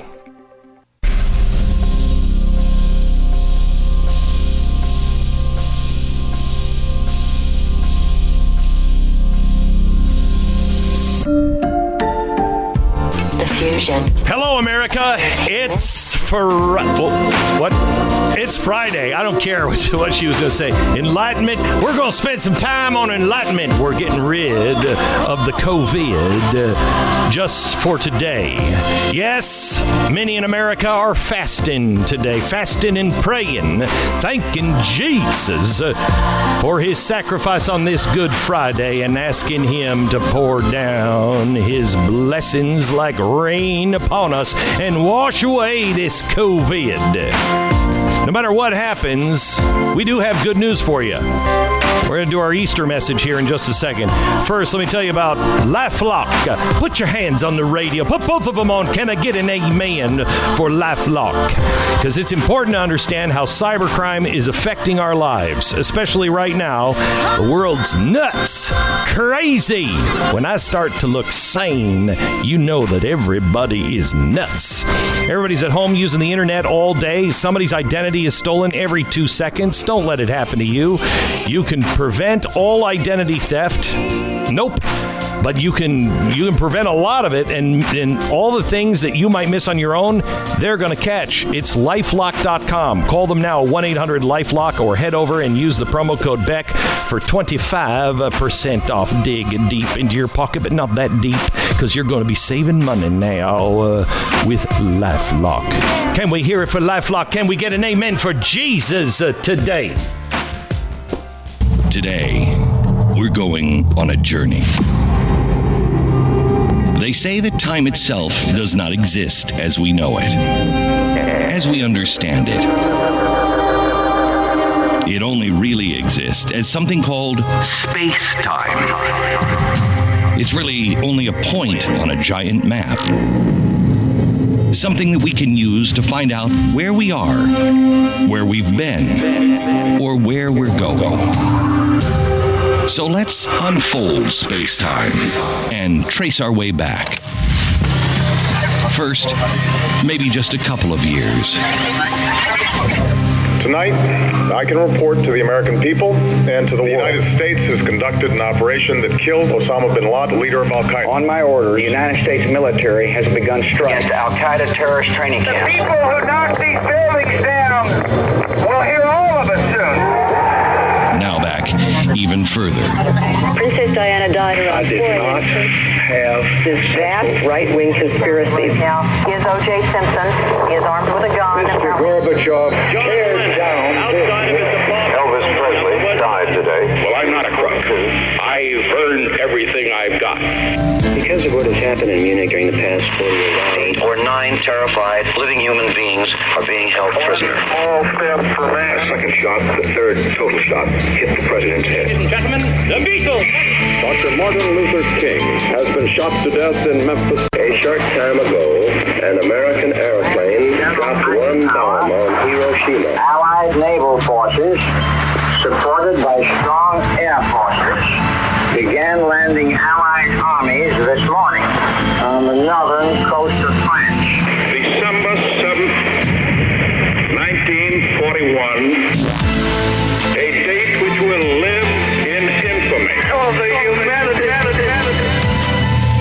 Back farther still, even before Marconi, when the air was silent.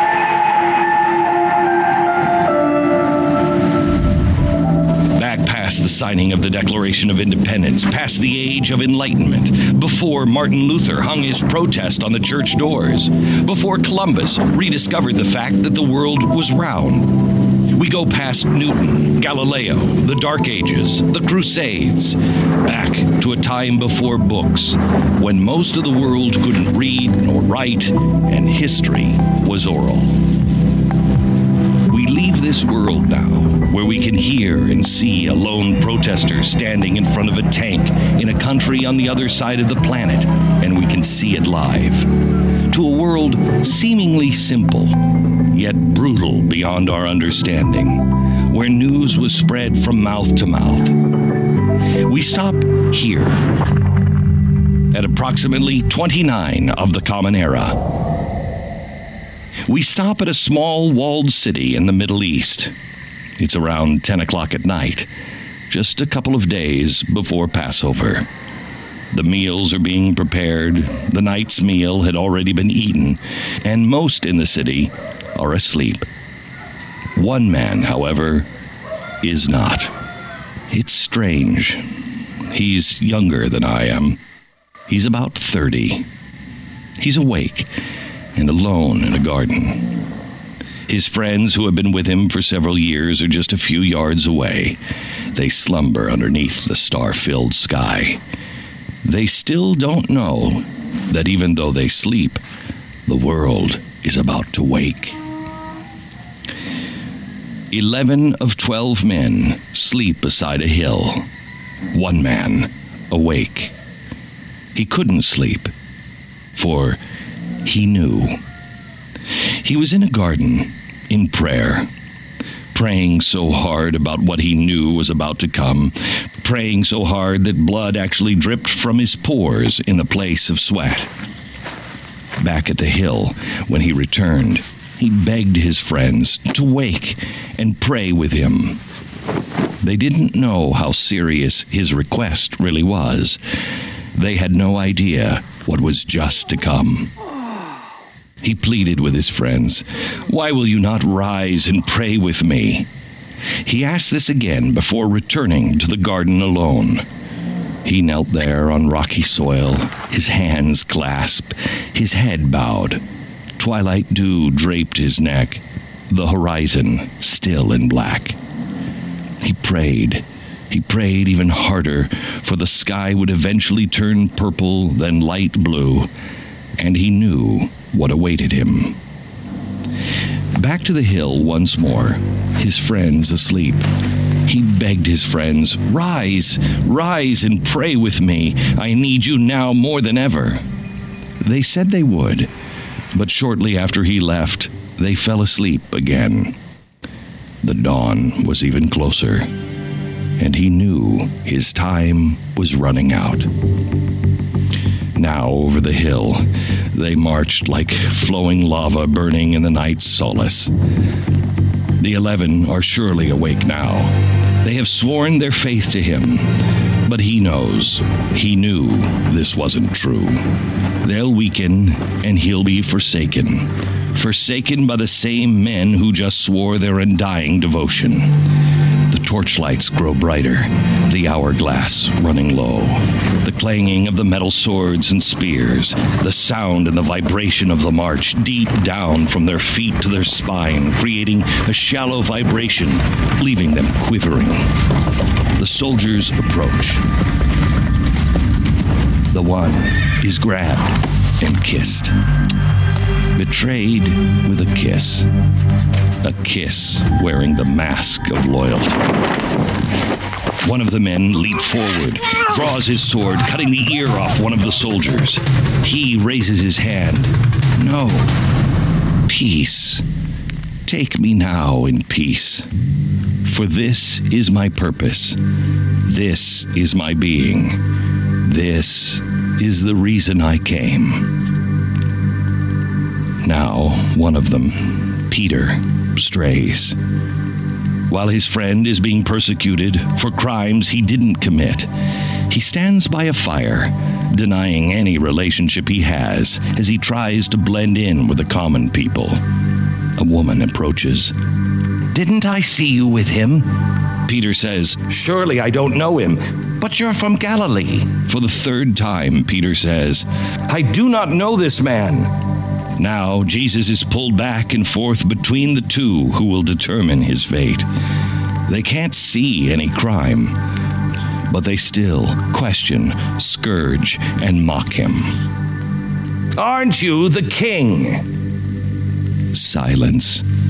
Then here is your crown, says one as they give him a crown of thorns and press it into his head. He stands before the judge, could condemn him for no crime, but it is Passover. He says to the crowd, You, you can choose. One I will release, him as the king of the Jews, or. Jesus, standing silent, his eyes to the ground, is condemned to death.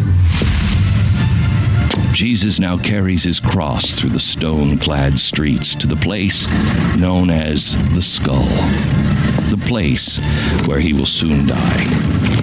His back torn, his head bleeding beneath his thorny crown. The women cry out loud as he passes. He pauses for a moment and comforts them. Do not weep for me. Rather, weep for yourselves. His mother looks on as huge nails are driven through his hands and his feet. They raise the cross and slam it into the ground. It is at this point that all four writers of the Gospel struggled with a description of the crucifixion, as I have. They described with the only words that I could use. And they crucified him. He now hung on the cross as the soldiers bid lots on his clothing below. Next to him, two criminals hang, but they are simply tied to the cross. One of them says, You're the Son of God. Save us now. Save all of us. The man in the middle does nothing, for he had a purpose. The afternoon passes. His skin stretched. He wept. He begged for water, and they gave him a sponge on a reed filled with vinegar. In a moment where he showed us that he was truly human, he cried out and said, My Father, my Father, why have you forsaken me? The sky began to grow dark. It was approaching three o'clock on a Friday afternoon when Jesus, the carpenter from Nazareth, spoke once more and only once. His last words, It is finished. So today, people all over the world do as I do now. I thank that lone carpenter for dying, dying on that Friday afternoon, so I may live.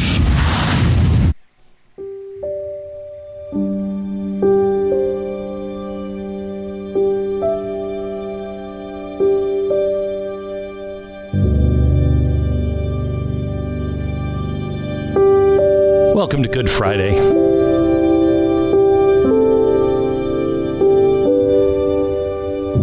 Friday is such a, I mean, it just seems. When you know what he did, Good Friday doesn't seem to be the right, the right word if you just look at what happened on Friday. If you missed my Good Friday message, it was in hour one, and you'll find it on the podcast. Hey, make sure you go back. Don't miss a second of today's show. It's really good. And, uh, and Bill O'Reilly was very funny. I mean, in a very strange sort of way, entertaining and fun. And yeah, I would never describe Bill O'Reilly as fun, but today we got him to talk about the Tiger King. I mean, let's put things into perspective. Yeah, yeah, Easter. How about the Tiger King? We talked to him about that uh, today.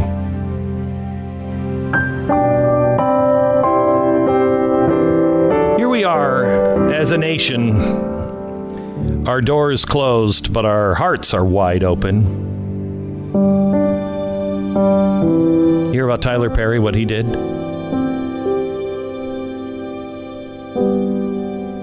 Do you see how stores are opening opening up just for those who are healthcare workers just to be able to have special hours for them? There's some amazing things happening in America. Really some amazing things.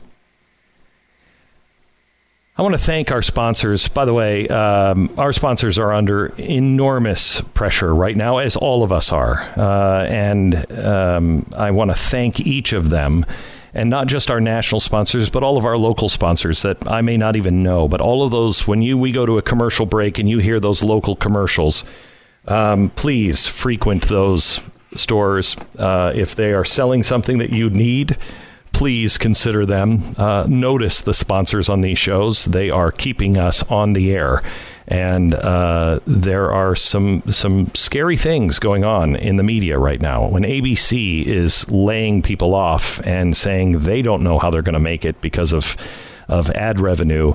Uh, we could lose local stations, we could lose local voices, we could lose national voices, and we really do appreciate all of those sponsors please let them know how much you appreciate them as well.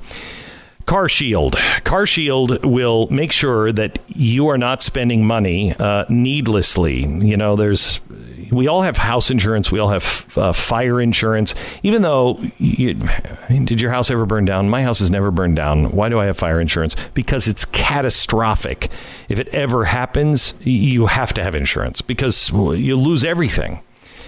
It's kind of the same way it is. I mean, a, a little lighter, but with some people, not really. Um, if your car breaks down, you can't get to work. Uh, you don't have two or three thousand dollars to fix it just laying around. Nobody has earmarked that. Yeah, well, just in case.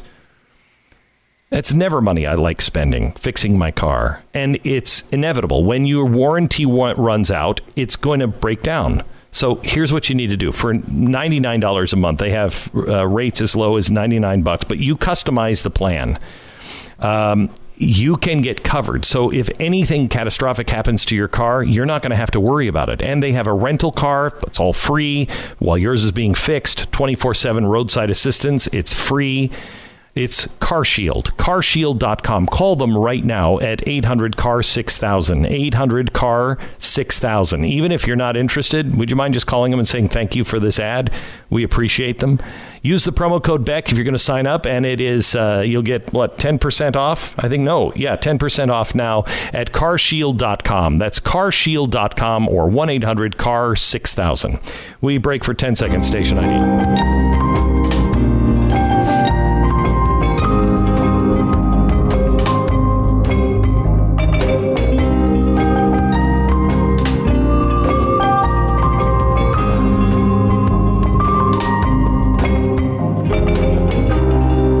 We have Senator Tom Cotton on uh, with us. He's the the National Review says the senator who saw the coronavirus coming. Um, he did. He was on our show several times uh, talking about it, talking about how dangerous China is. Uh, we're going to get an update from him, see what he thinks about what's happening uh, with the bailouts. Uh, Nancy Pelosi yesterday. I think this. I find this really disgusting Um, and Stu, is it, I mean, is it? It's, it's just becoming so. I mean, is it even news anymore? When Nancy Pelosi says something like, "There's there's no evidence that uh, small businesses need more money for a bailout. Uh, we don't need to give them more money," and yet they're they're screaming for f- more money everywhere else. And I they, mean- they know they can hold up every small business owner in America to try to get gifts and giveaways to people that they want to hook up. And I, I say let them. I say let them. Let them hang on that by themselves. Well, I think the Republicans need to say no. This is a the, the Americans. If the Demo, if the Republicans don't play the same game, and they just keep these bailouts clean and simple, no special favors for anybody, just you know, they should just guarantee the loans for small businesses for a certain period of time. That's what should happen. Um, you know, the banks are making it harder and harder for people to get loans right now, and that can't happen. Yeah. Um, and if if the government would just take some steps to ease the restrictions on getting loans and guarantee them for a year, um, I, I think we could put it back together. But if the Republicans would just play it clean and say, we want a clean bill. Here it is. Look at it. It's the money going to small businesses. They want to add this, this, and this to it. No. America, let them know. Well, when you and, have- and I think America would. when you have the cover of the media, though, they can attempt this, and what you know, there's a, thousands and thousands, if not millions, of businesses that will go out of business if uh, this is stopped. So they know they have anyone who actually wants to help over a barrel on this. Um, you know, like, and this is happening all over the country, not just federally, which is what you know we largely focus on. I know states are doing this too. For example, you mentioned the uh, the the local radio stations just a few minutes ago. The new um, executive order out of Michigan um, is now banning people from placing ads for anything other than necessities. So this is insane. Insane, right? Like, so you can't advertise. Like, you want to advertise your car so that people can look at it, and they're not going to be able to buy it right now, or unless they, buy it are- online I'm or whatever. te- But like, I am telling you, hmm. they are designing the collapse. They are they are taking us out. They are kicking the legs out every time we start to stand up. This is this is insane what these states are doing. It really is incredible, and and and it's you know so much of it is not necessary. Again, we know Detroit is one of the worst areas hit by this thing. Um, you know, outside of obviously New York, it's you know second or third. You know, New Jersey is kind of part of New York, and New Jersey is probably number two. But Michigan's uh, D- D- Detroit is right up there. However, there's huge swaths of uh, Michigan that are not Detroit. I don't know if anyone's noticed this. A lot of people live there. Um, they live there in completely uh, different areas. They don't have these huge breakouts.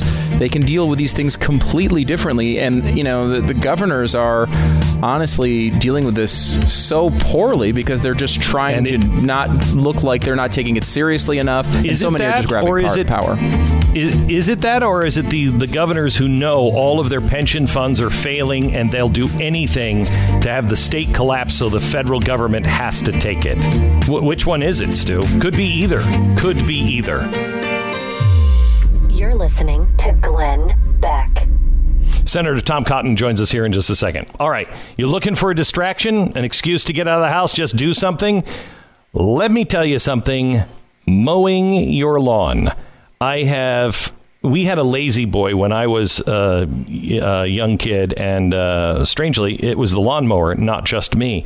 Um, but it had the little handle that you could start, and it would power drive. Oh, it was great. I didn't mind mowing the lawn when it was that. Um, a Hustler Turf. Oh my gosh. Hustler, it makes these um, amazing lawnmowers, and they've made them for, you know, baseball fields and everything else. Um, now they're making them for the home, and it has all of the commercial grade technology in it. So, I mean, these things are engineered. It'll be the last lawnmower you ever buy. They will cut down the time that you take to uh, mow your lawn. You will not have problems with it. It is it's like driving a Ferrari. It is really great. Hustlerturf.com. Check these out right now. They've made it easy for you to check it out. You don't have to go into the store or anything else, but check them out. You're going to love it. Hustlerturf.com. And you need some reading for the quarantine? Go to glennbeck.com or amazon.com and get the new book, Arguing with Socialists, available now.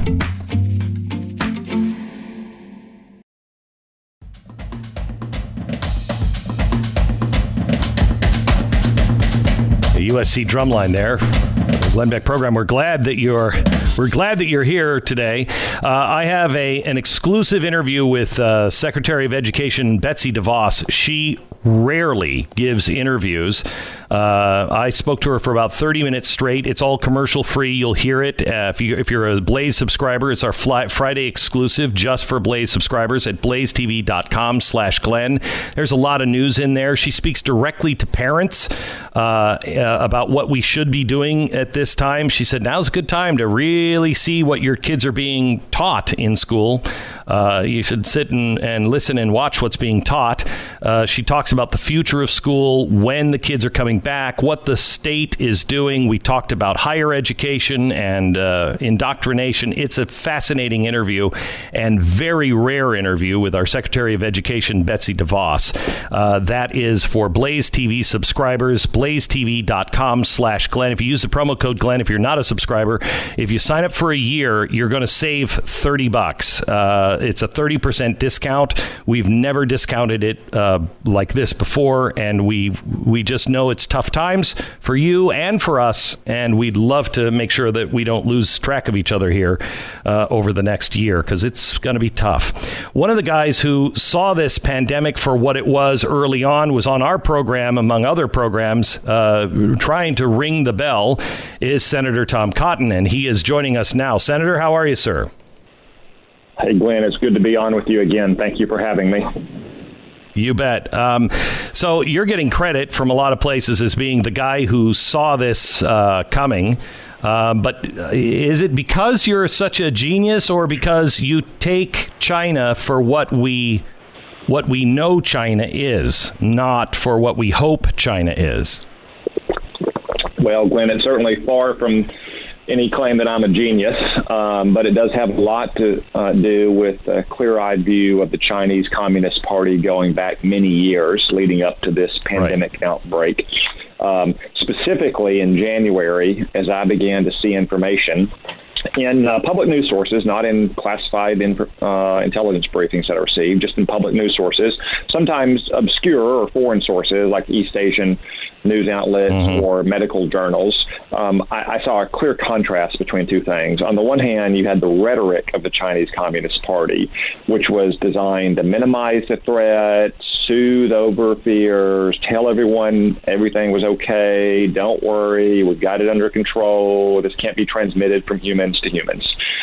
Contrast that with the Chinese Communist Party's actions, which were extreme and draconian, shutting down a city that is larger than New York City, literally mm. boarding up doors or welding doors shut on high rise apartment buildings, allowing the Hong Kong uh, local government to shut down all air travel from the Chinese mainland, shutting down schools, not just in Wuhan, but across the country, all 1.3 billion people worth.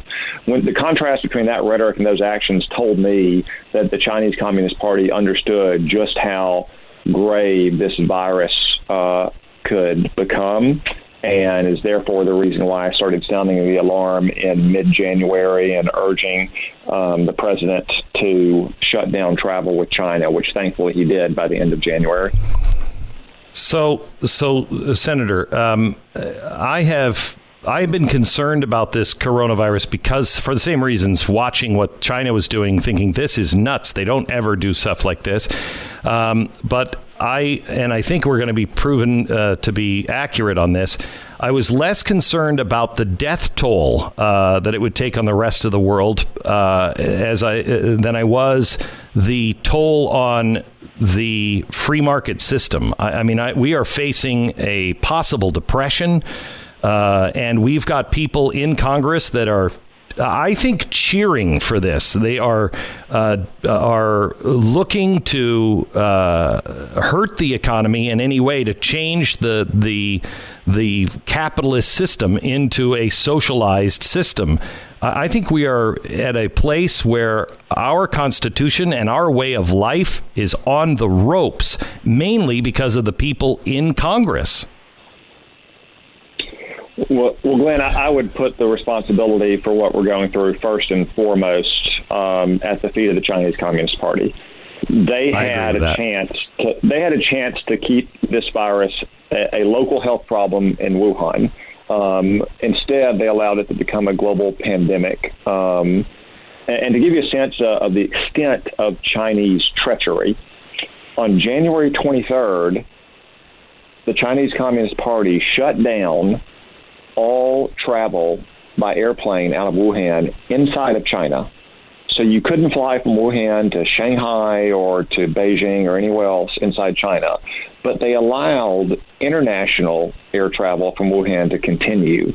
So you could continue to fly from Wuhan to other places in the world, to include New York and San Francisco. That gives you a sense of their treachery in this matter. Now, you, your more fundamental point, though, is very important, and I share your concern about what this virus has done to jobs and our economy, not just here in the United States, but in all of our allied countries uh, as Entire well West. across Europe, in Yep. in Japan, in Singapore, in Taiwan, in South Korea. Um, what has happened across the civilized democratic world. And that's why it is so important that we give our people the confidence that the virus is under control, that they're less likely to get it, and that if they do get it, the healthcare system will be functioning for them. Because that is ultimately what has caused the economy across the Western world to come grinding to a halt. You know, Donald Trump didn't shut down Yes. the economy. The president doesn't have that authority in our system.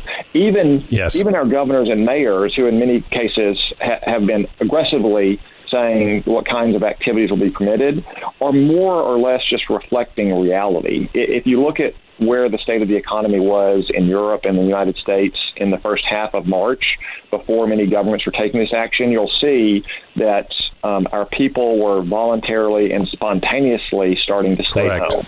If you look at, like, say, Correct. open table bookings for restaurants or airline travel or so forth. So it's not so much a government dictate that has caused the economy to grind to a halt. It is our people's understandable fears of the virus. That's why it's so But important. I, I think, but the senator, I think that there are governors that are taking. I mean, the the governor of Michigan just banned advertising for products that aren't uh, essential. What what what is that? I mean, I think there are those who are are taking their their powers, so to speak, way too far. Yeah, that, so there, there's no doubt, for instance, that, that some governors, I I think, have made mistakes. Don't get me wrong. You know, I have not heard about the ban on advertising for any so-called non-essential um, activity, but you know, someone might say a Lego set is not essential. Well, if you got a four-year-old kid at home or three-year-old kids, I do, I can tell you, it's pretty essential to have Legos for them. Um, likewise, in in Virginia, uh, the governor extended the stay-at-home order until I think mid-June. Um, maybe that'll end up being necessary, Glenn, but we don't know that now. We don't know in Virginia. We don't know in Arkansas. We don't know in other, any other state. That's why President Trump has only suggested it continue until the end of April. We can take stock in another 10 or 15 days about where we stand. So there's, there's no doubt that some governors and mayors have made bad decisions. But in the end, what is more important than what any governor or mayor does is that we have the techniques um, and the practices in place that we can stop the population wide measures we have now and return to traditional public health control, which is case based measures. So rather than saying everyone needs to stay at home, we can just identify those people who are sick and those people who have been around them and tell them you individually need to stay at home. And the president So- outlines that at his press conferences and what we're doing in terms of getting testing up on a rapid basis, getting antibody testing, producing masks, not just for doctors and nurses, but for people at the workplace, and so on and so forth. That's how we give people confidence to get back to something like normal life. And do you have confidence that we are taking the steps right now? I know we ordered 500 million masks uh, for the stockpile. We're ordering all kinds of medicine, et cetera, et cetera. Hopefully, these tests come online. Um, but are you are you uh, comfortable that if this thing comes back with a vengeance in the fall, we're not going to have to go in shutdown again? We'll have the tools to make sure that our medical uh, system won't collapse on us. Well, first off, Glenn, because there's so much unknown about the virus still, I, I don't want to say I have total confidence in that. Uh, there are no guarantees right But now. we're taking the we're taking the steps that we know. You feel we're taking those steps that we should be taking. At this point, um, after a false start or two related to testing at the CDC and FDA in early February, we are rapidly scaling up our testing capacity as quickly as we can. The world's very best medical researchers and scientists are looking into every angle for possible prophylactic drugs, therapeutic drugs, and Yeah. vaccines. We are producing the kind of, again, personal protective equipment, not just for doctors and nurses, which we, of course, must have, but for people to get back to work. So if they're working on the factory Yes. line, they can have the masks that they need. Because ultimately, it's those steps that will allow us to get back to something like normal so we can get out of the situation we're in now, which is buying time through population based measures to produce all those things. So, uh, Senator, we're talking to Senator Tom uh, Cotton, uh, the guy who was leading the charge on uh, the coronavirus. Let, let me um, let me take you back to China for a second. Um, what they've done, you could argue, is an act of war. Uh, I mean, they've killed more people than than died in World War One um, uh, by far. Uh, they have disrupted our economy. Anybody who would do this as a terrorist strike, we it would be war. Uh, I don't want war, and I'm not suggesting war, but. Uh, our relationship with China cannot go back to the way it was, where we just believe what they say and we ship all of our business over to them. Uh, agree or disagree?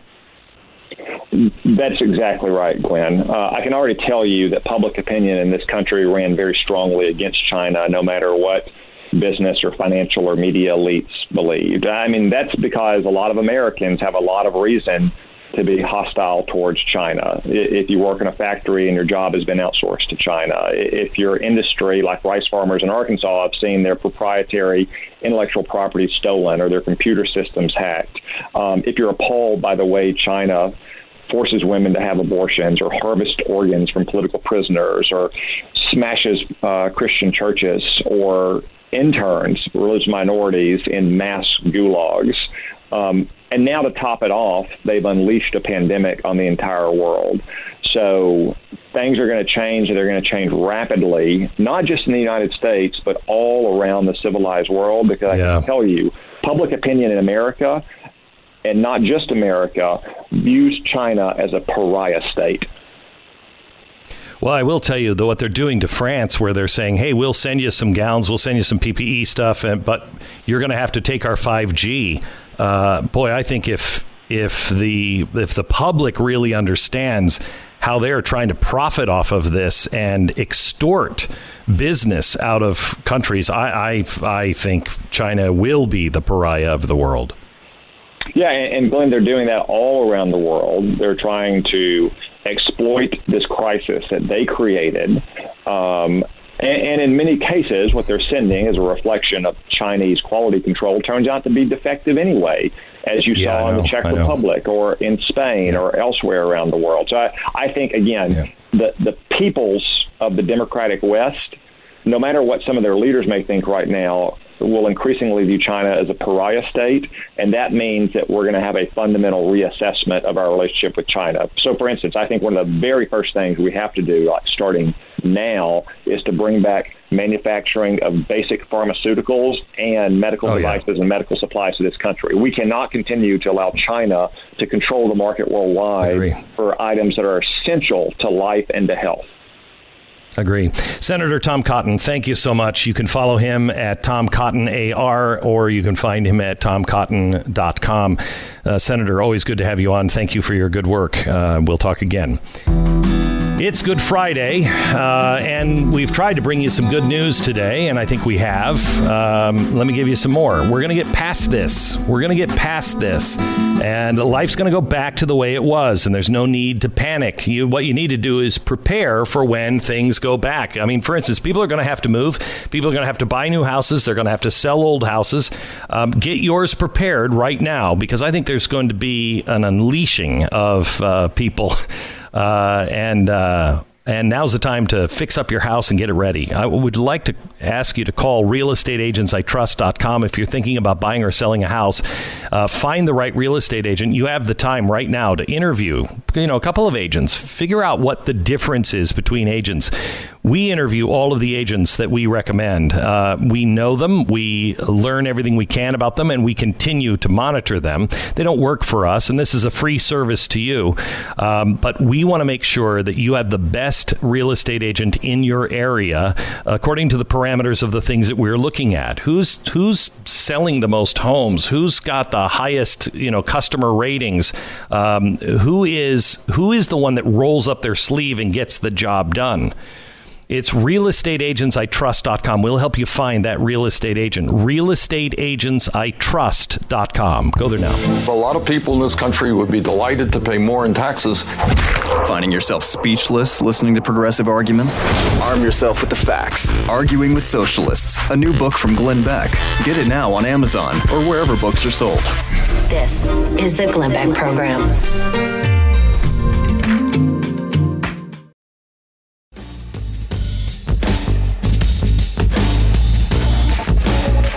This is the Glenn Beck program. It's Friday. In fact, it's Good Friday. Uh, so I, I, won't tell you about the Asian hornets that are were accidentally introduced uh, to France and now in America. I don't think we need to go into the two-inch hornets that can kill somebody uh, with one sting. That now are native to China, China, and uh, now have been accidentally uh, introduced here in the United States. Uh, not a problem. Not a problem. We're not going to talk about that today. Did no. we? We didn't ban flights for Chinese hornets.